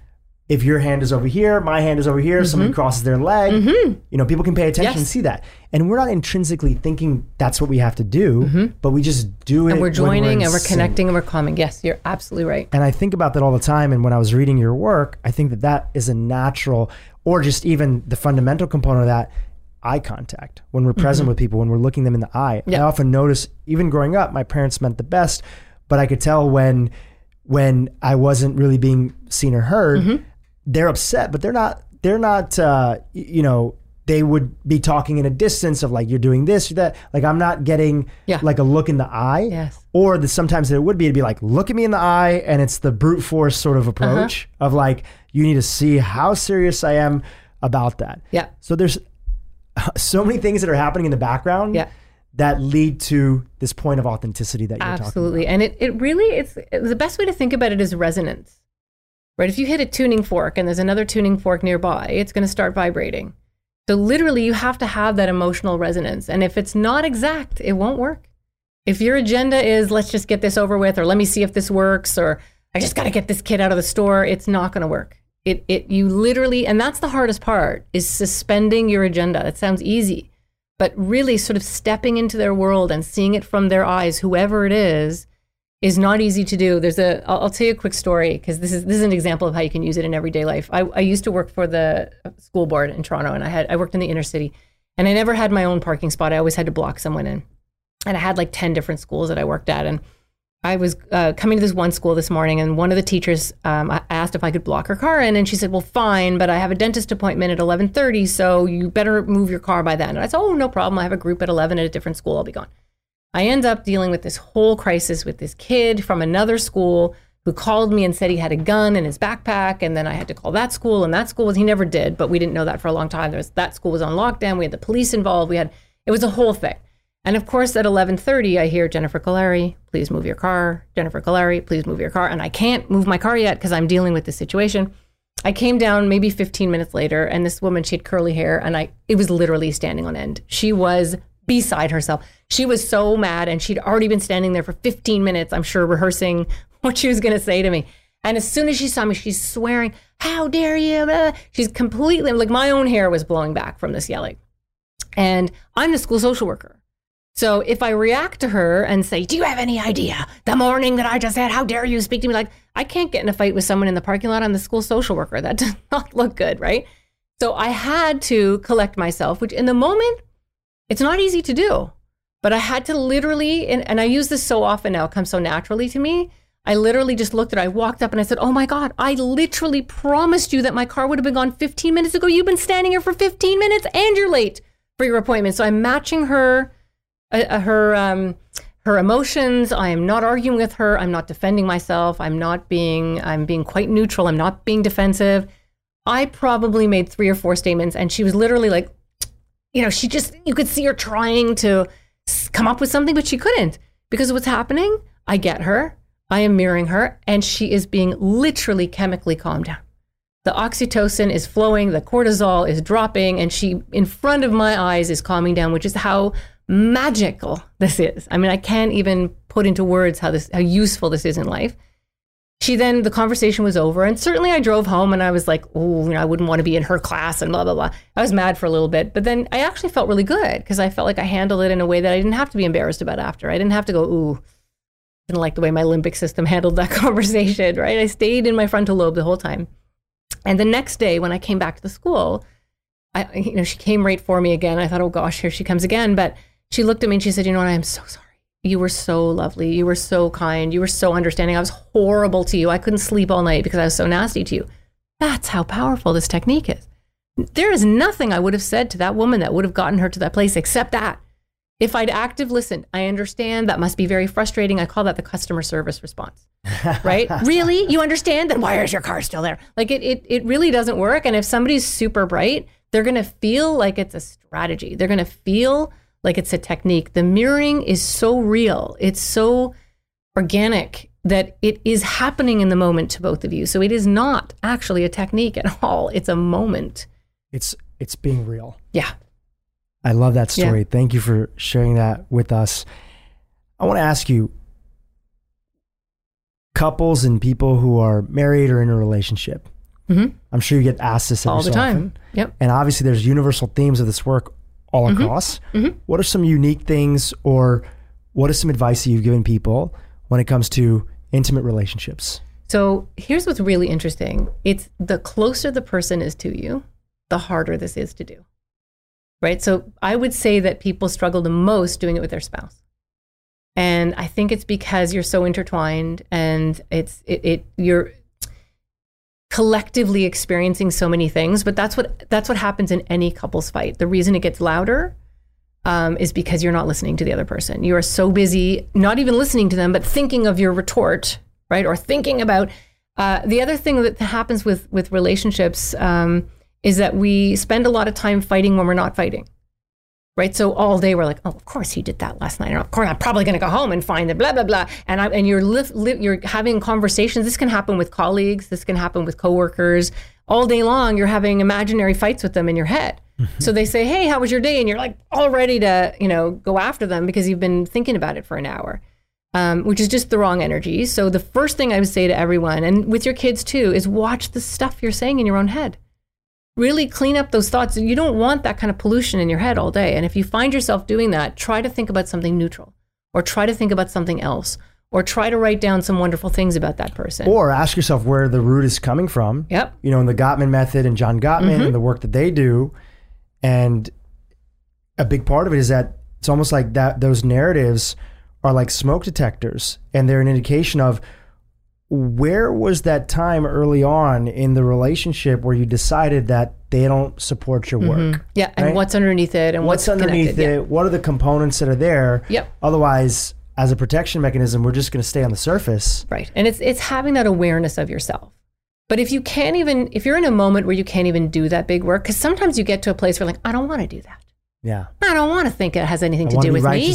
I, you know, blah, blah. so sometimes you can't do it. You can't take that big of a leap. Right. So then at least take your brain and think about something else. You know, the temperature of the air, the, uh, I don't know, the, the taste of the tea you're drinking, a, a view out the window, a beautiful piece of architecture that you see as you're driving by. Do s- take your brain somewhere else just to give it a break for a second. And when it goes back, take the wheel, right? A lot of what I teach parents and, and I teach kids when I work one on one with teenagers and parents is take the wheel. You, you, these are programs. You, you can just write new ones, right? You don't have to be a slave to When there's that awareness that we are not our thoughts, so we can take the Absolutely. wheel. We're not our car. Yeah. And, you know, I, I think about how important that is because uh, one of my favorite quotes is from Byron Katie. And she says, you know, defense is the first act of war. Yes. And so you come in super defensive into a conversation and a dialog Mm-hmm. and all of a sudden you don't even know what you're fighting about. Exactly. You don't even know what you're. It's it's not even about the thing. It's not about Yeah. getting resolution. Yeah. It's about just all these things. It's about everything. And the, the biggest piece, I think, and then we'll come back to how to mirror to your to your spouse or your partner is we get ourselves very caught up in trying to control conditions. And we do that as parents. We do that in life. You will never be able to control all the conditions ever, but you can always control your emotional response to those conditions. That you can always control. And that's worth learning. And that's worth teaching your children at a very, very young age, right? So that you are the thinker of those thoughts and you can you can change where your brain goes. And you can't it's not like you can't necessarily go, oh, I'm, you know, I'm mad at my spouse, and but I'm lucky to be married, and I do live in this nice house, and there's lots of people in the world who have, t-. you know, sometimes if you're a super sensitive person, all you do is feel worse. Well, now there's people who are really suffering in the world, and I'm so selfish that I'm upset about my perfect life, right? So you can't. That's too big of a leap. But you can take a little leap. You can take one, like find one thought that's slightly better than the one you're thinking. And then when that feels better, find another one. And when that be- feels better, find another and find another one so that you're entering the conversation in a completely different energy. Right? If you're if you're going to have a talk with your spouse and you've been having the fight with him in your in your head all day, it's all you're already doomed. It's already not going to go well, right? You start with first of all and then the conversation goes from there, right? yeah. So the first piece is to really control the direction of your own brain. And this is honestly the key to happiness. It truly is. If you can control where your thoughts go and what's going on in those thoughts and find that place of peace and happiness because that's really what anybody any fight you are having with anyone, every anything you ever want in life is because you think you're going to be happier if you have it. Right? And you will only get happy when you know how to get happy. And I know that sounds crazy, but to be successful, you have to be happy and then success will come. We got it backwards, and we're doing it backwards with our kids. Go get those marks, and you'll be happy. Go get that job. Get into that school. Get into that. Get on that team, then you'll be happy. No, be happy, and then whatever happens to you, you're going to be okay, and you're going to be better at all of those things because you're coming from a place where you're happy. So that's the piece. So mirroring with your spouse means taking your agenda, which is whatever has gone on in your head all day, or um, every couple of has had the same fight over and over again. It's just the, the details are different. It's always the same fight. You don't appreciate me, or I do everything and you don't ever notice, or um, you know, I always, I, I always, I'm, never good enough. It's never good enough. We all have our intrinsic memories. We all have our theme songs, and we project those onto all of our relationships. So if you look at any fight you've ever had with anyone, the the the the the um, root of it is always the same. You either feel like no one's appreciating you, or that you you um, you aren't good enough. No, I'm not enough is usually at the bottom, and just being aware of that theme song. It's never going to go away, but you can know when it's playing loudly, and you can know when you're like, oh, that's my theme song. Maybe I need to turn that down a little bit, right? So it's being aware. That's what we talked about at the beginning too. That reality is shared, right? Um, it's uh, it's definitely shared, and then you have to you have to use this calm technique with your spouse. So when they come in and they say, "I've told you fifty times not to park so close to the side of the wall in the garage because the car bangs," our instinct is to say, "Don't tell me how to drive my car." And you know what? I've told you that fifty times about the front door and blah blah blah. And then we just start rehashing all the things we've ever thought about, and there we go with our checklists, right? If you just take a minute and you go, you know what? I get it. You care about that car. This means something to you. You think about it all the time. And you've taken the time to tell me about it a zillion times. And I always forget. And that must make you feel like I don't care. Of course, that's going to make you feel like I don't care. And then just start there. And usually what happens, oh, it's, it's okay. It's fine. Like it can change everything. It Versus can change everything. A lot of times you see a dynamic between a couple or somebody, in, you know, in, in a relationship, and it's like, oh, you're gonna pick on that. Like last week, I told you that this was going on, Yep. right? And it's like both people feel unheard. Yep. They're having two separate conversations, and they're just in a in. I call it ping pong. planets. I literally call it ping pong. When I have when I do marital therapy and I have a couple in my office, it's like, well, you do this, and I've told you, well, I wouldn't do that if you didn't do this because you always do this. Well, that's fine because you do this, and ping. I could literally get up and walk out of the room. Right? It's just ping pong. You are never going to fix anything in any relationship. You will not fix the other person. You will not change the other person. You can only look at yourself.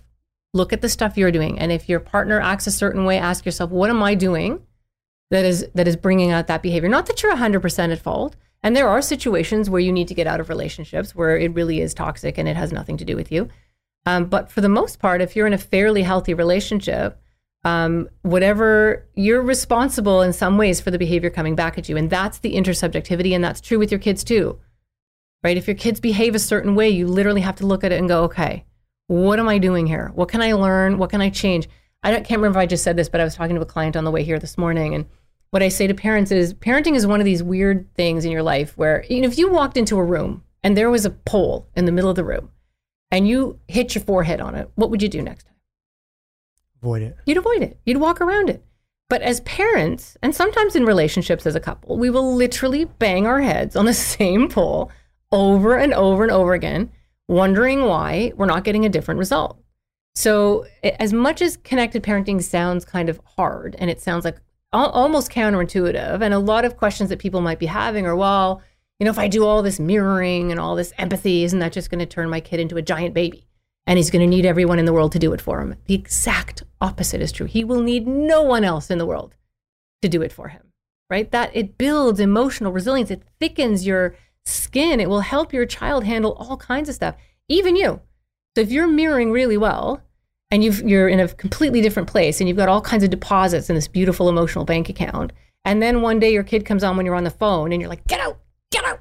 Instead of your child going, oh, what's with mommy? She doesn't love me. He's going to go, eh, what's with her? She's crabby. And walk away and have a very different experience.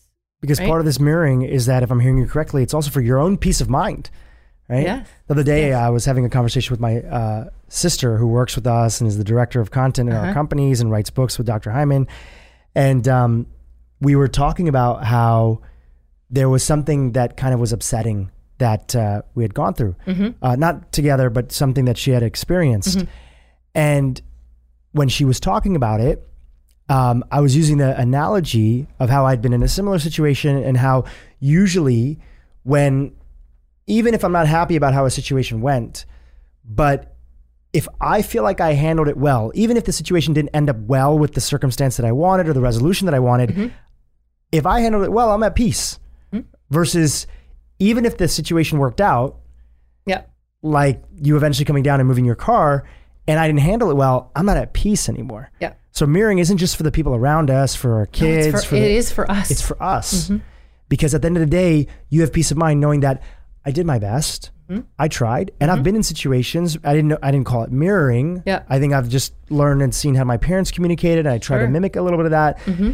where I've done my my best that I knew how, mm-hmm. and still the situation didn't resolve. Yep. And maybe even in a situation could have, from the external perspective, Yep. gotten worse because combination of different reasons. But I still There's walked away. conditions you can't control. There's right? conditions you can't control. Yeah. But I walked away feeling like, wow, that's tough, and it's a tough situation for me to be in and the other person to be in. But I did the best that I know yeah, how. which is lovely, and you'll carry that with you. That's a huge piece, right? And the other that that's an example of controlling your emotions instead of the conditions, right? And that's something you can be really proud of. And if you're doing that in front, look what they're learning from you. I don't have to freak out. I don't have to yell and scream. And if I do, I can repair it, right? We're teaching our children when we try as best we can to respond to situations instead of react and to come at it from our best self, which we're not going to be able to do that every day, but mm-hmm. you can keep trying every day, right? And in the end, you're happier, but you're also a really good teacher for your kids if you can do that. You've written a little bit and talked about it of parents working with kids who have special needs or might mm-hmm. be anxious or on mm-hmm. on the spectrum. Sure. What can you tell us about the connected approach and mirroring and the calm method in in those circumstances? So I would say, first of all, this works on everyone. And So, by the way, I just want to mention I just kind of lumped a bunch of things that are completely yeah, that's separate okay. Don't together. worry. I'm just for my own I'll audience. de-lump them for you. Don't worry. For my audience, you know. of course. So, Just for conversation I- you know, it's, it's interesting because I'll sometimes have pe- people say to me, well, how does this technique work on everyone? And my answer would be the same way water works on everyone, the same way air works on everyone. This is emotional nutrition. This is brain food. And next to food and water, this is the most important nutrition you can give your brain and your child's brain. So that's the first thing. So this will work on kind of ordinary kids. And if you're lucky enough to have just a regular kind of kid, fantastic. Use this. It will help their social skills, their emotional resilience, their, their emotional intelligence, everything. And in a world where we're probably very quickly moving towards, you know, AI and computers, these are going to be soft skills that are going to be very, very important for us to have. Mm. If you have a child that has uh, any kind of special needs, so we end up working with a lot of gifted kids. I would say the majority of our kids are gifted, which is interesting because people think, oh, I hope my kid's gifted. And I'm like, no, you don't. It's not such a gift. It's really hard to have a brilliant mind that doesn't stop, that's always questioning, that can see connections everywhere. And the same way that you can understand something really quickly, it can go the other way on you. There's a, there's an equal and opposite shadow to that, where you can get very worried and very depressed and have enormous feelings. Um, lots of kids um, with ADHD I work with, and that's just a fast moving, what I call a Ferrari brain, which is great if you know how to drive it. But if you don't know how to drive it, you're going to go in the ditch and everyone in their minivan is going to pass you, right? So, and then if you're on the spectrum again, and, and a lot of these situations, what's happening is you're a human being who doesn't quite fit the way the world thinks that you should fit. And the education system, which certainly doesn't fit everybody and is probably lagging greatly behind our technology in, in a lot of ways. Um, and a lot of educators know that and it's kind of frustrating. Um, will feel lost. They will feel frustrated. They will be, especially ADHD kids, they'll be hearing, sit down, stop that. What do you, why can't you do this? Do that. They're constantly being corrected all day long. And under there is a little human being who really just wants to be loved and wants to be seen and wants to be heard. So, no, however challenging your child is, and sometimes it's just temperament. Sometimes you just have a kid like entrepreneurs. I work with a lot of families who are entrepreneurs and they're like love their businesses and they're running huge companies and that's fantastic. And that's great in the boardroom when you think outside the box and you rip everything up and start over.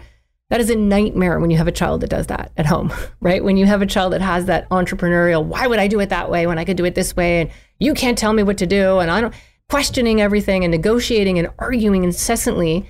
Um, that's a kind of child who I think all of these kids that we talked about, I think, are, are the kids who are going to save us all. They're the kids that are going to really change the world one day.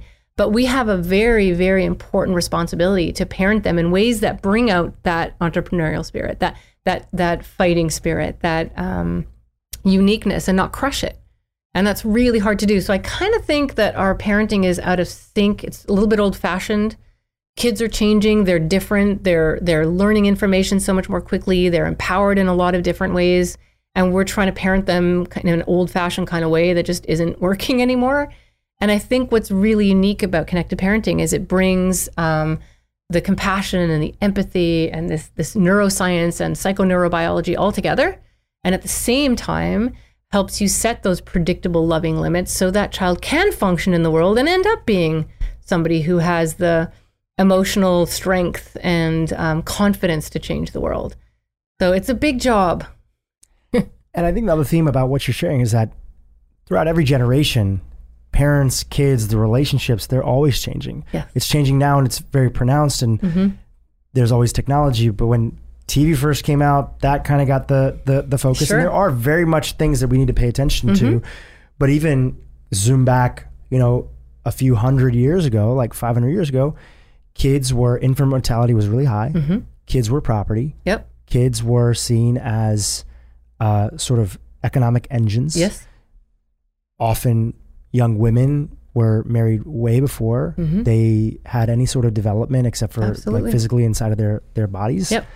and there was a bunch of challenges with that Every right? generation. every generation Yeah. has it And this is the evolution of things uh, growing and us getting a better understanding just like we understood that if you hit a kid they're more likely to be abusive growing up themselves Absolutely. We're now paying attention to essentially a form of brute force, verbal abuse, overpowering, overshadowing, but bringing back some of the things that also have worked in the past, like boundaries. Yeah, don't throw it all out. Yeah. Don't throw it all out. Yeah. We need to find the approach that's well, there and it's every interesting just to tap into something you just said there too. Uh, The another form of parenting that can be really damaging is is giving your kids everything they want. I call it affluenza, right? It, that's not real. Getting everything you want all the time and constantly looking to your parents to give you more things and and give you your next thrill and your next rush and your next whatever um, is very unhealthy, right? You want your kids to experience some contrast, right? When you talked about the situation where you might not have done it right, but you felt kind of good about how you handled it, we learn a lot from contrast, and you got to have contrast in your life. It can't all be good. That that then just the small things become terrible. So I, I'll give you an example. If you had a an eight year old child and you have rescued them and bought them something every time they cried and called the teacher every time something went wrong at school and made sure they got into every class and every birthday party and everything all the time, which a lot of parents spend an extraordinary amount of energy trying to control all those conditions so their children won't be unhappy. Feelings are your emotional guidance system. You need them. And if you blunt them and if you cut them off and if you solve problems for your children all the time, um, they're not going to develop the neurological hardware that they need to handle trouble when it comes. And it always comes. You can't stop it from coming. They're, that, like I said earlier, they're going to get dumped or they're not going to get on that team or th- things are going to happen. And you want your child to have the neurological hardware ready and installed to be able to handle that trouble. So if you've got a child where you've done everything for them, you've never let them be upset for more than five seconds, you've handed them something every time they cry, and you've given them an ice cream cone, and they're eating that ice cream cone, and it falls out on the floor, and your child starts screaming. The reason she's screaming is that actually is the worst thing that's ever happened to her in her, in her entire life, and she is reacting accordingly. Right? All you're doing is you're just shifting the scale. You're just making smaller things more devastating, which is actually mm. causing big, big problems in children's mental health. This is why the balancing part of connected parenting is so important. It teaches you how not to rescue your kids, not to solve every problem for them, to have the confidence and the bravery to sit with them when they're sad, to soothe them when we're sad. It's a very difficult thing to do as a parent when your child is suffering or they're sad or they're hurting or they've been bullied or whatever it is. You immediately want to cheerlead.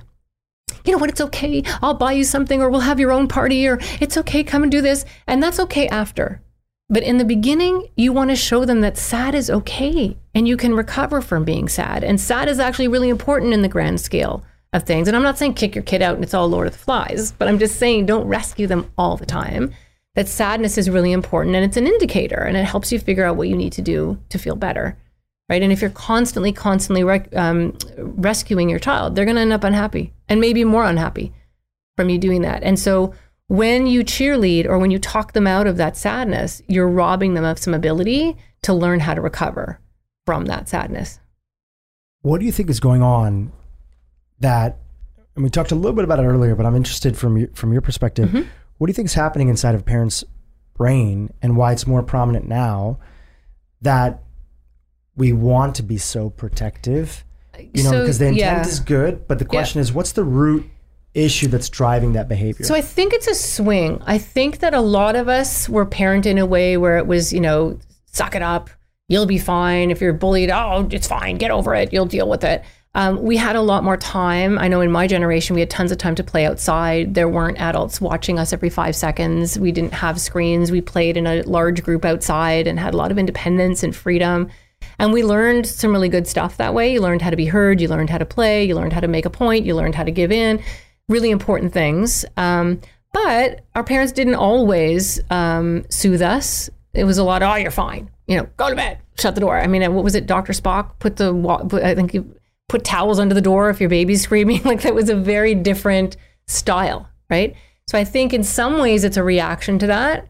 I didn't like feeling like that way as a child, so I want to do something very differently in my childhood. But there's been an overcompensation, right? So now there's too much of the soothing. There's too much of a reduction in that contrast, um, so that kids aren't getting exposure to lots of different things that can actually help them be well-rounded, comfortable, confident, resilient adults.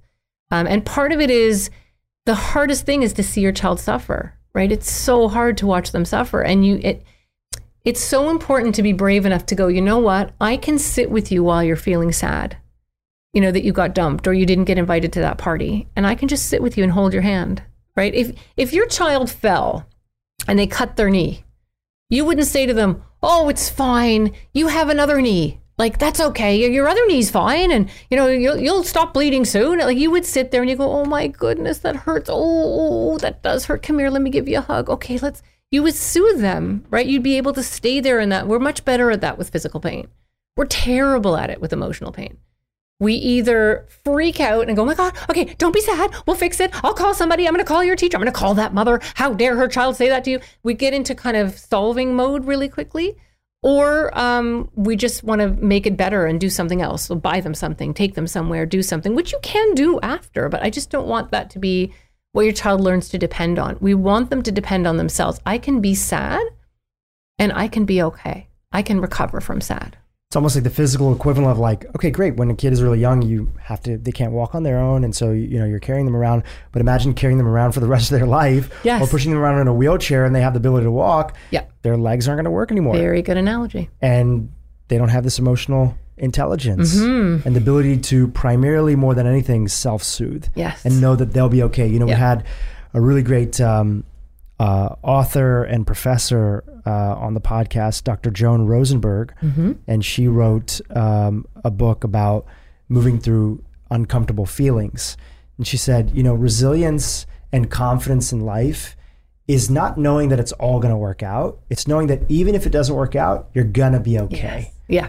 and the confidence that comes of even if I go for this business venture and it doesn't work out and I you know I'm going to be okay I'm going to figure it out and we'll pivot and we'll do this mm-hmm. even if I get into this challenge even if this thing happens I know that I have the ability to fully feel the emotions not try to resist them Yep. work through them listen to what they're paying attention to what actions it's telling me to take. They're telling us something. They're indicators. and be able to Yeah. You can't go over, under, or around.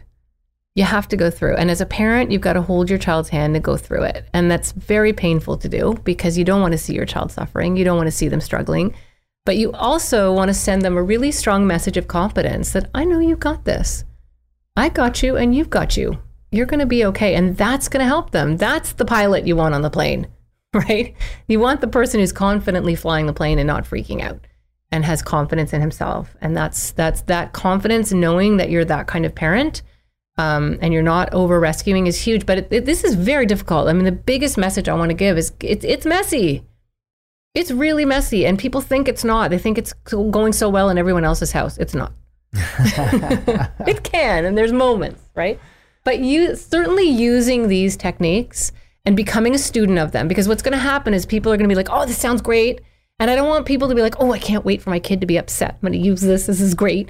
You don't just use it when someone's upset. You use it when they're happy, when they're telling you something exciting that happened at school. You use the calm technique the same exact way, right? It's the mm-hmm. same principles so that they just feel deliciously loved and heard and the more you do that the stronger they get it, you're going to think oh this sounds easy and then you're going to go to do it and it's going to be really hard but but even the clumsiest attempt um, as long as they genuinely feel like it's coming from you really trying to hear them it'll work and sometimes kids will say well what book have you read now and why are you repeating everything i just said that's weird you know, you just say, "Look, I get it. I'm trying. I figured out that I do a lot of talking, but I don't always listen, and I don't always really hear how you're feeling, and I'm working on it. And clearly, I need more work.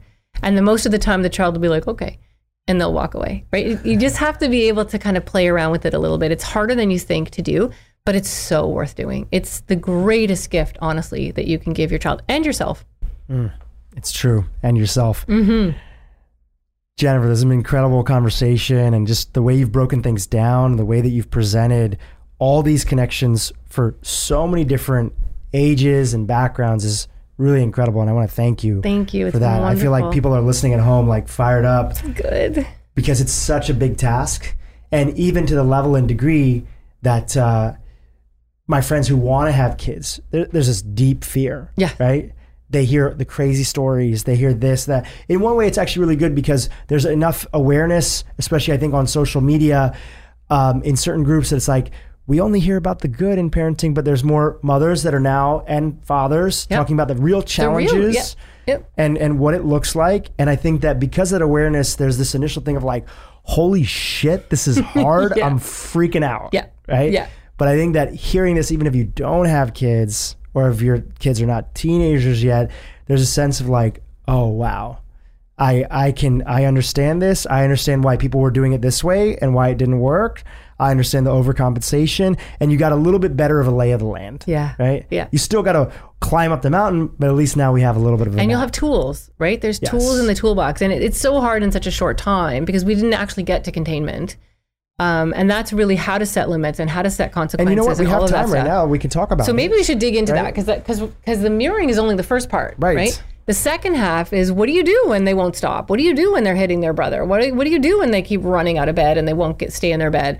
There's some real practical things that happen. That's the second half of the story, right? let's jump into it. This so is a podcast. Is our time. Okay, let's, do it. Let's do it. So so you always start with the mirroring and you always start with three or four statements. You don't have to lie them down and do a whole therapy session, but you have to start there. Then you present the problem. But the problem is you can't hit your brother, or the problem is you have to go to bed, or the problem is we're turning the computer off, whatever it is.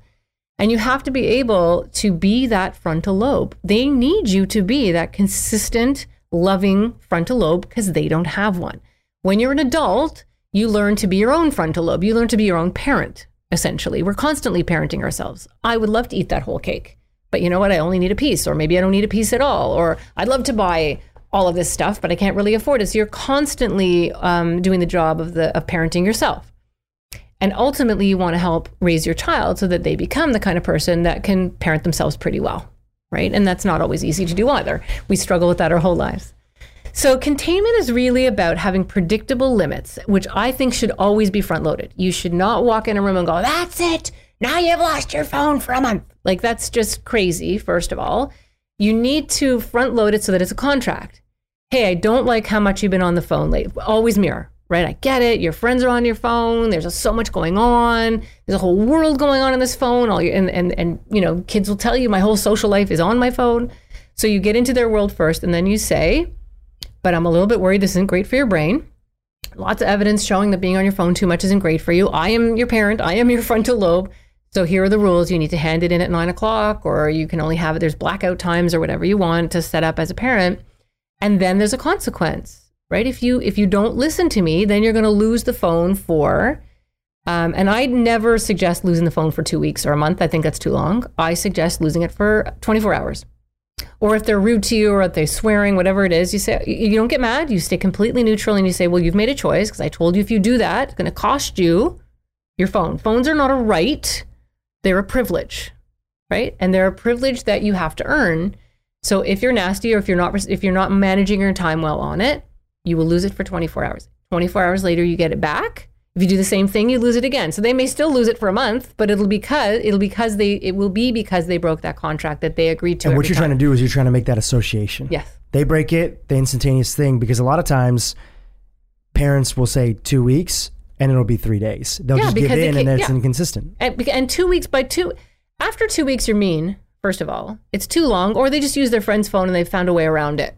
Right when it, when it's 24 to 48 hours, and don't go grabbing the phone out of their hand. Never do that.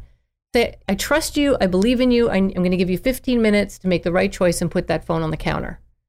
If it's not on the counter, then it's going to be gone for 48 hours. And then you don't go and grab it. You call your telephone company and you say, Hi, you know, can you please suspend service on this number? We've lost the phone. You cut the Wi Fi if you have to. Um, and then 24 hours later, they get it back. And there's no like, now let's talk about why you lost it. It's like, cool, here it is back. Action reaction. Yeah, pretty much neutral, right? Every time. And when they're little, that's true too, right? Um, one of my favorite techniques with little ones is what I call red light, green light.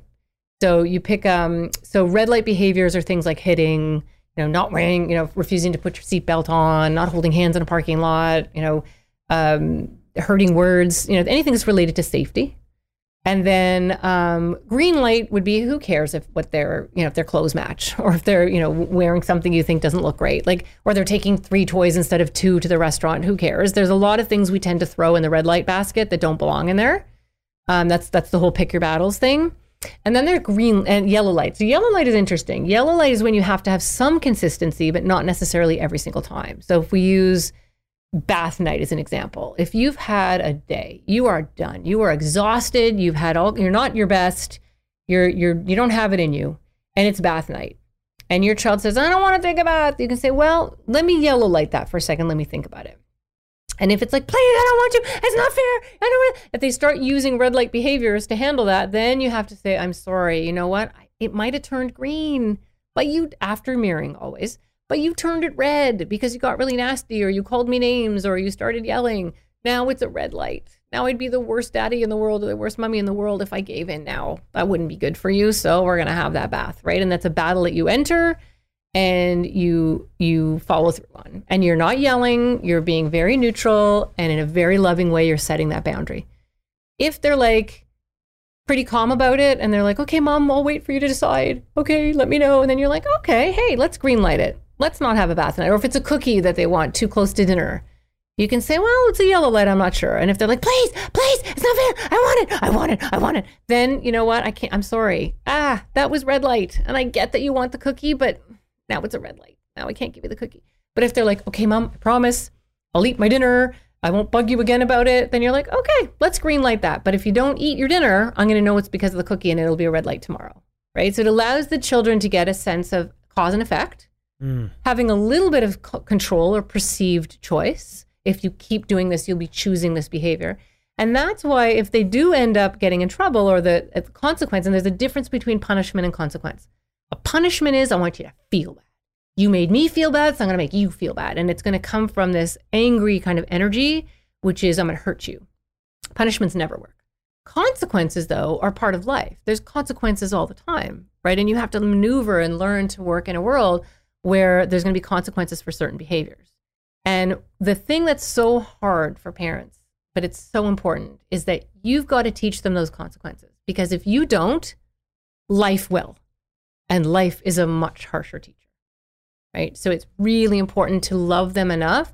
And that's where the mirroring is so lovely. Because if you happen to be a parent that's not great at containment and does tend to go back on things and, you know, doesn't really stick to consequences, um, it's much easier to do that when you've started the whole process with connection and with love. And I cannot tell you how many kids are in my office and they'll say to me, I'm mad at my mom. Why? Because she told me she was going to take whatever away and she didn't. Mm. It, it bothers kids. They don't like it. They want to know you're flying the plane. It happens all the time. Right? It's like uh, Cesar Millan, the dog whisperer, not to equate dogs. there, and, there and are some kids, similarities. But there are some similarities sure. from hearing. Yeah. He said, you know, every every uh, you know, I don't know what you call like dog mom or dad, whatever, right? Mm-hmm. Owner. I don't sure. know if that's the right word. Yeah. You got to be the strong, confident leader. Yeah. And inconsistent behavior is just confusing. And it's going to make them anxious. And there's going to be this anxiety, and they're not going to mm-hmm. know, and that's going to lead to all sorts of other uh, behavior yes. that's there. Yes. Children will act like they want power, but I'm telling you, they don't want it. It actually makes them uncomfortable. It makes them very anxious. And I'm pretty convinced that's why we're seeing such a huge leap in anxiety these days is mm. that children are feeling like they have too much power and that scares them. They don't want to be that passenger on the plane with the captain running around asking what they should do. Right? They want to have choices and they want to make good decisions, but they want knowing they want knowing that that captain is flying the plane. So, and anxiety is a beast. And anxiety is a whole other podcast, but basically anxiety is the brain's way of protecting itself, protecting us. It loves us, it's self-preservatory but when you feed anxiety, when you give into it, and this is where parenting comes in, um, it'll double down on you. It'll be like, oh, the only reason I'm alive is because I didn't have to go into that gym class. Okay, well, now I'm never going into that gym class again, and I'm never going into that building again. And that's kind of how anxiety works, right? It's like a beast that you feed. The hardest thing as a parent is being able to say, I love you enough, but we are not actually leaving right now because that would be the worst thing that I could do for your brain. You have to know that you are okay. So we're going to stay a few more minutes, or we're going to stay for five minutes, or we're going to go out in the hall instead of going home, right? This is really relevant to school anxiety, which is a huge thing and getting worse and worse and worse. That if you let your kids stay home because they're afraid to go to school, you will have a monster on your hands. Getting a child back to school that you've let stay home when they're anxious is, is a beast. Mm right? Because you're already setting that pattern inside of it. Yeah, it's really about not letting the anxiety stake any claim so I love when I work with kids or to teach parents that you call the anxiety something, give it a funny name like the, I don't know, the anxiety bug or the anxiety monster, whatever they want to name it, volcano man, whatever you want. And then together you're like, hey, you know what? We don't want volcano man to get in the way here. He's going to tell you that it's not good to go to this gym class or it's not good to go here, but we know that he just wants to steal your fun. So together you're working against the anxiety instead of making it about them. And anxiety gets a bad rap. You need anxiety. You have to have anxiety. You're not going to be motivated to do anything. You're going to tell your boss to F off. You're going to, you know, drive in the HOV lane with one person. Like you have to have enough anxiety to follow some rules and to be motivated and do what you have to do. It's when you have too much anxiety that anxiety will start to feed on itself and it will actually, it's interesting. The way I teach kids is think of anxiety like a dog, like a guard dog, right? And you've gone to the pet store and you've bought this guard dog and he's going to save you. It's going to be great. And in the beginning, the dog just barks at scary people outside. And then the dog's like, ooh, they kept walking. I'm good. I'm to, you know what? I'm to bark at everybody that walks by, not just funny looking people. I'm to bark at everyone because I'm doing a great job and I'm really saving my person. And then eventually the dog's like, well, you know what? I'm to bark at people inside too because people are suspect. So I'm just to make sure my person's okay. I'm to bark at everyone inside. And then eventually I'm not to let anyone near my person. And then eventually this giant dog is just sitting on your chest, licking your face. And kids laugh, right? And you're like, because I don't want to make it a negative thing, anxiety, but the dog just overloves you. So now the dog, now you can't do anything. You can't go anywhere. You can't have any fun because your anxiety is just sitting on you, pinning you down, saying you're only safe here. Right. And, and some of, some of the traditional CBT programs, which are phenomenal, by the way, and, and I'm not in any way suggesting that CBT is not fabulous, but one spin that you can put on it with your kids is we don't want to get rid of the anxiety. We don't want to get rid of the dog. We love the dog. We just want to train the dog right? We want the dog to be able to sit in their little dog bed and come when you call it. So and know when it's real and when it's not real. And when it's not yeah, real. So you learn to control your emotions so your emotions don't control you. And that's a really, really important thing. You have so many tools and resources that you've created. Going back to the map that I was sharing earlier, I would love for you to talk about some of them and the books that are out there sure. and some of the, the different things you've created. Mm-hmm uh, because it's so it's anybody who's fired up about this this interview. It is it is challenging, mm-hmm. right? It is mm-hmm. challenging, especially when certain behaviors have been going on for a while. Sure. Yep. Um, it's totally worth it. Yep. If you're listening and you're like, "This is worth it," then you know that there's a sense of hope or peace on the other side.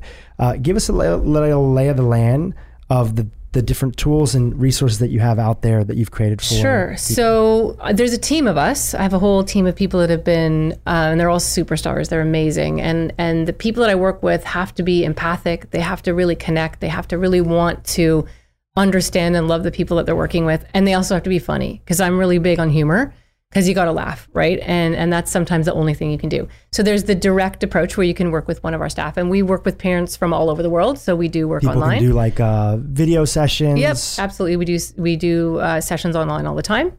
Um, also with kids directly? Do you yes, with kids directly. Sessions? Yep. And interestingly, um, it can work really well with kids because it's their medium already, like yeah. being on a screen, right? They're so used to it. They're on. We have all these interact. Yep. We have interactive stuff that we do, and it's really neat. So that's one way is to work with us directly. Um, there's the books, of course. There's lots of stuff on the website. I have Can a podcast. just mention the names of the books? Mm-hmm. So the first one's called Connected Parenting: How to Raise a Great Kid. Um, and the second one, actually, I think it has a different name in the U.S. No, I think it's just had. I think it's just Connected Parenting. And then the second one is You're Ruining My Life, which is about teenagers. Yeah. Um, and then I have a podcast. So a lot of the stuff I've talked about today is in the podcast um, which is great for people who maybe financially, you know, don't have too many resources, but you can just get lots of usable information from the podcast. Then we have our parenting course. So that's a six week course where I take you through all of the details. There's so, I can't even tell you how much more there is. There's just so much. And I help families you know, go through every single step of, of, of the process, what to expect, lots of predictions, because there's things that'll happen as you're implementing and places that you get stuck, and we just know where all those places are. and all are. the nuances mm-hmm. that come yep. from. Exactly. So you can just do the course, and actually, a lot of insurance companies will cover the course because it's it's considered family therapy. Wow. Not all of them will, but some of them will. Um, and then I'm just starting a new program where it's the course and some live sessions with me and part of a Facebook closed Facebook group so parents can help each other, and also having one of our coaches assigned to them as they're going through the process to answer emails or texts during the week uh, when things come up because things do come up. Um, so like an ecosystem of like curriculum, yeah. but some live work. Mm-hmm.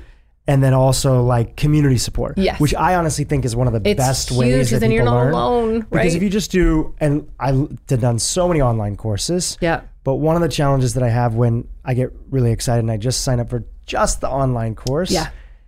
You're busy, and especially nobody's busier than parents, Exactly. right? So it's tough, and I wouldn't want to steer anybody away from it. But I'm super excited that you mentioned that other option. So it sounds Yeah. like is that coming or Um, yeah, I'm starting that right now. So Okay, if people great. want that now, then we're getting that going. what's and, it called? Uh, it's just the Connected Parenting Program. okay, amazing. What's neat too about the course or this or the the kind of bigger program is I don't take the modules away. Like you own it for life. Yeah. Because people are watching them over and over and over again because each module is filled with so much stuff um, that I just want people to be able to have it. And a year later, they do a refresher and they watch certain units again or they watch the whole thing again. I want to make sure that people keep it for life. So What's your recommendation for maybe one parent who feels like, uh, I really want to incorporate this in, Mm-hmm. and I hear a lot of times like either another parent is indifferent yeah, or is just is not supportive, yeah. right? Or doesn't maybe think it's that big of a Sure, thing, and sure. maybe Yeah. They're the parent that's not working with the kid as much, or the, it could be the other way around.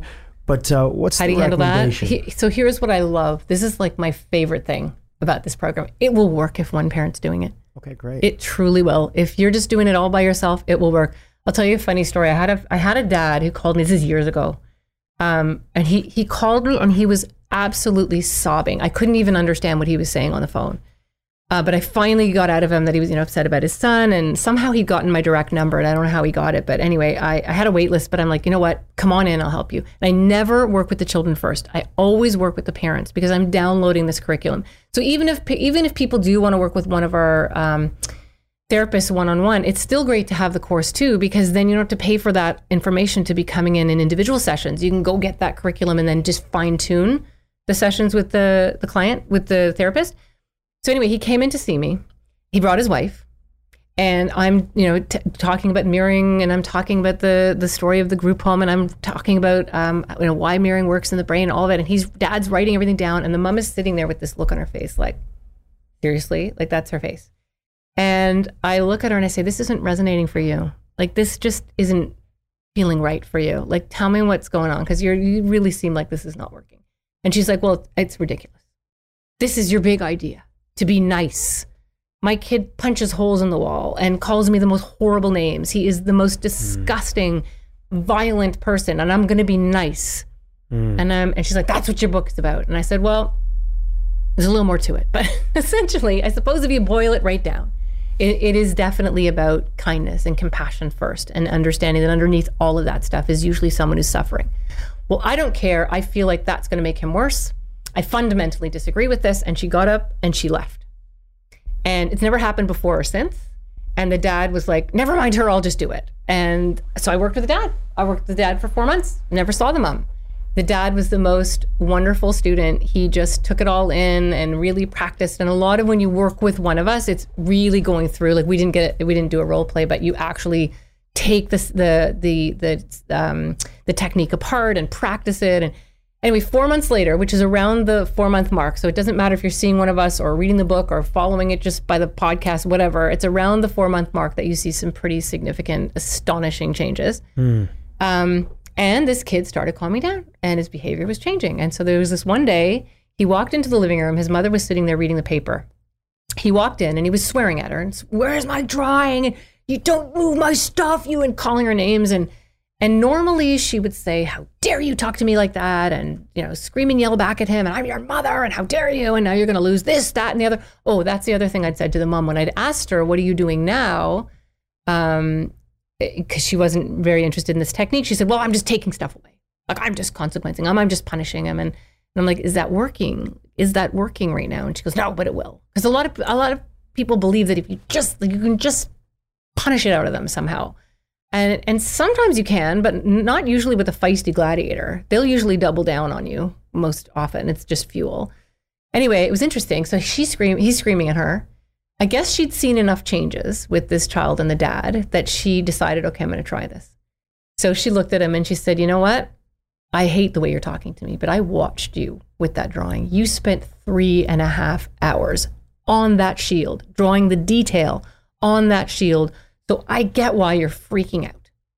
And this kid stood there and went, Okay, I guess I'll just go look for it then, and walked out. He was not expecting that response from his mm-hmm. mother. He was expecting what had always been there, which was fuel. But here's the best part of the story. He walked back in about five minutes later and said, Sorry. And then ran upstairs. And the mom burst into tears because there it was. That's all she'd ever wanted to hear from her son. And there it was. And that kid went on to have a pretty normal adolescence. And that child was given a horrible prognosis. He'd been to a lot of different mental health centers and seen a number of different people who said, You're going to have real trouble with this kid. And he was, okay, this is going to sound like an infomercial. So I'm apologizing ahead of time, but I swear to you, this is true. Please, please get into it. He won the empathy award Wow. in 12th grade. That child. That is the truth. So his dad called me back a few years later, bawling to tell me that story. And he said, Thank you for giving my son back. And I said, I didn't give you your son back. You got your son back. This is not easy. This is not easy. It's not easy, but the reason that I'm really excited and also happy for you to talk about all the offerings you have is that fundamentally, I just feel that people are looking for a resource and they don't know where to go. Yeah. And yes, you didn't give him a son back, but everybody can benefit from a coach, just like mm-hmm. they can benefit from a teacher. Absolutely. And I think that if I could speak up for especially a lot of the moms who write me on this podcast and thinking about my older sister who's a mom too, I think there is this thing where they feel often alone. Mm-hmm. It's And- it's wonderful but terrifying being a parent. It really is. And I think that anybody, whether your partner's into it, whether you're not into it, jumping in and creating a little bit of a community around Yeah. it and having the tools and resources. And that story is just a perfect example of what's possible when we interact with each other in the way that our connection was designed Yeah. to, to And be. that mom came around. She came around. Like she just watched it happen. She could see organically the changes that was happening. So if one parent starts it, the us- the other one will usually come on board. And even if they don't, it helps build enough resilience in that child that they don't need the other parent to come uh, uh, come on board as much as they did before. So we'll put the links to everything that you mentioned in the show note, but just off the top of your head, for people that are listening, that are driving, uh, website URL, So connectedparenting.com. and they can find all these things All- here. and everything's on there. Put the show notes Yep, and the, the- resources yep, inside of that, Yep. and um, and I really encourage everybody to check it out, read a book, listen to the podcast. Mm-hmm. Anytime I have somebody on the on on my podcast who has a podcast themselves, uh, is there based on this interview? If somebody's completely new to you, is there one episode that you Mm-hmm. Yeah, recommend? you should start started at the very beginning. The first two or three really take you through, um, it, it probably even in more detail than today, the the calm technique and some of the containment stuff. And then I'm just I'm just rolling with whatever happens, bedtime, sibling issues, you name it. We kind of try to cover it all. So Jennifer, this has been an honor and a privilege. I'm gonna listen to this podcast with my girlfriend. awesome. and we talk about the future and what life looks like. We both want to be parents one day, and uh, I'm going to send it out to. I, I really think that as much as education, that can happen before people get into it. Everybody knows parenting is hard, but I just see so many people who are just now really deeply afraid, and that's not the energy that you want to come into with parenting. You need to know that it's challenging, but you also need to know that there's tools and resources. that are there, for there you. are and that you can you can make a difference in your child's life and you can feel confident parenting. You can. Well, thank you for giving our audience the gift of that. Thank and, you. Uh, I really appreciate you. It's been lovely. Again, Thank you. thank you to Stephanie and Giovanni for introducing us Awesome. and um, for being such a great force of good in the world. I appreciate Thank you. you. Thank you so much. It was wonderful. Hi, everyone. I hope you enjoyed the interview. Just a reminder this podcast is for educational purposes only. This podcast is not, I repeat, it's not a substitute for professional care by a doctor or otherwise qualified medical professional. This podcast is provided on the understanding that it does not constitute medical or other professional advice or services. If you're looking for help in your journey, seek out a qualified medical practitioner. If you're looking for a functional medicine practitioner, you can visit ifm.org and search there, find a provider database. It's important that you have somebody in your corner that's qualified, that's trained, that's a licensed healthcare practitioner helping you make changes, especially when it comes to your health.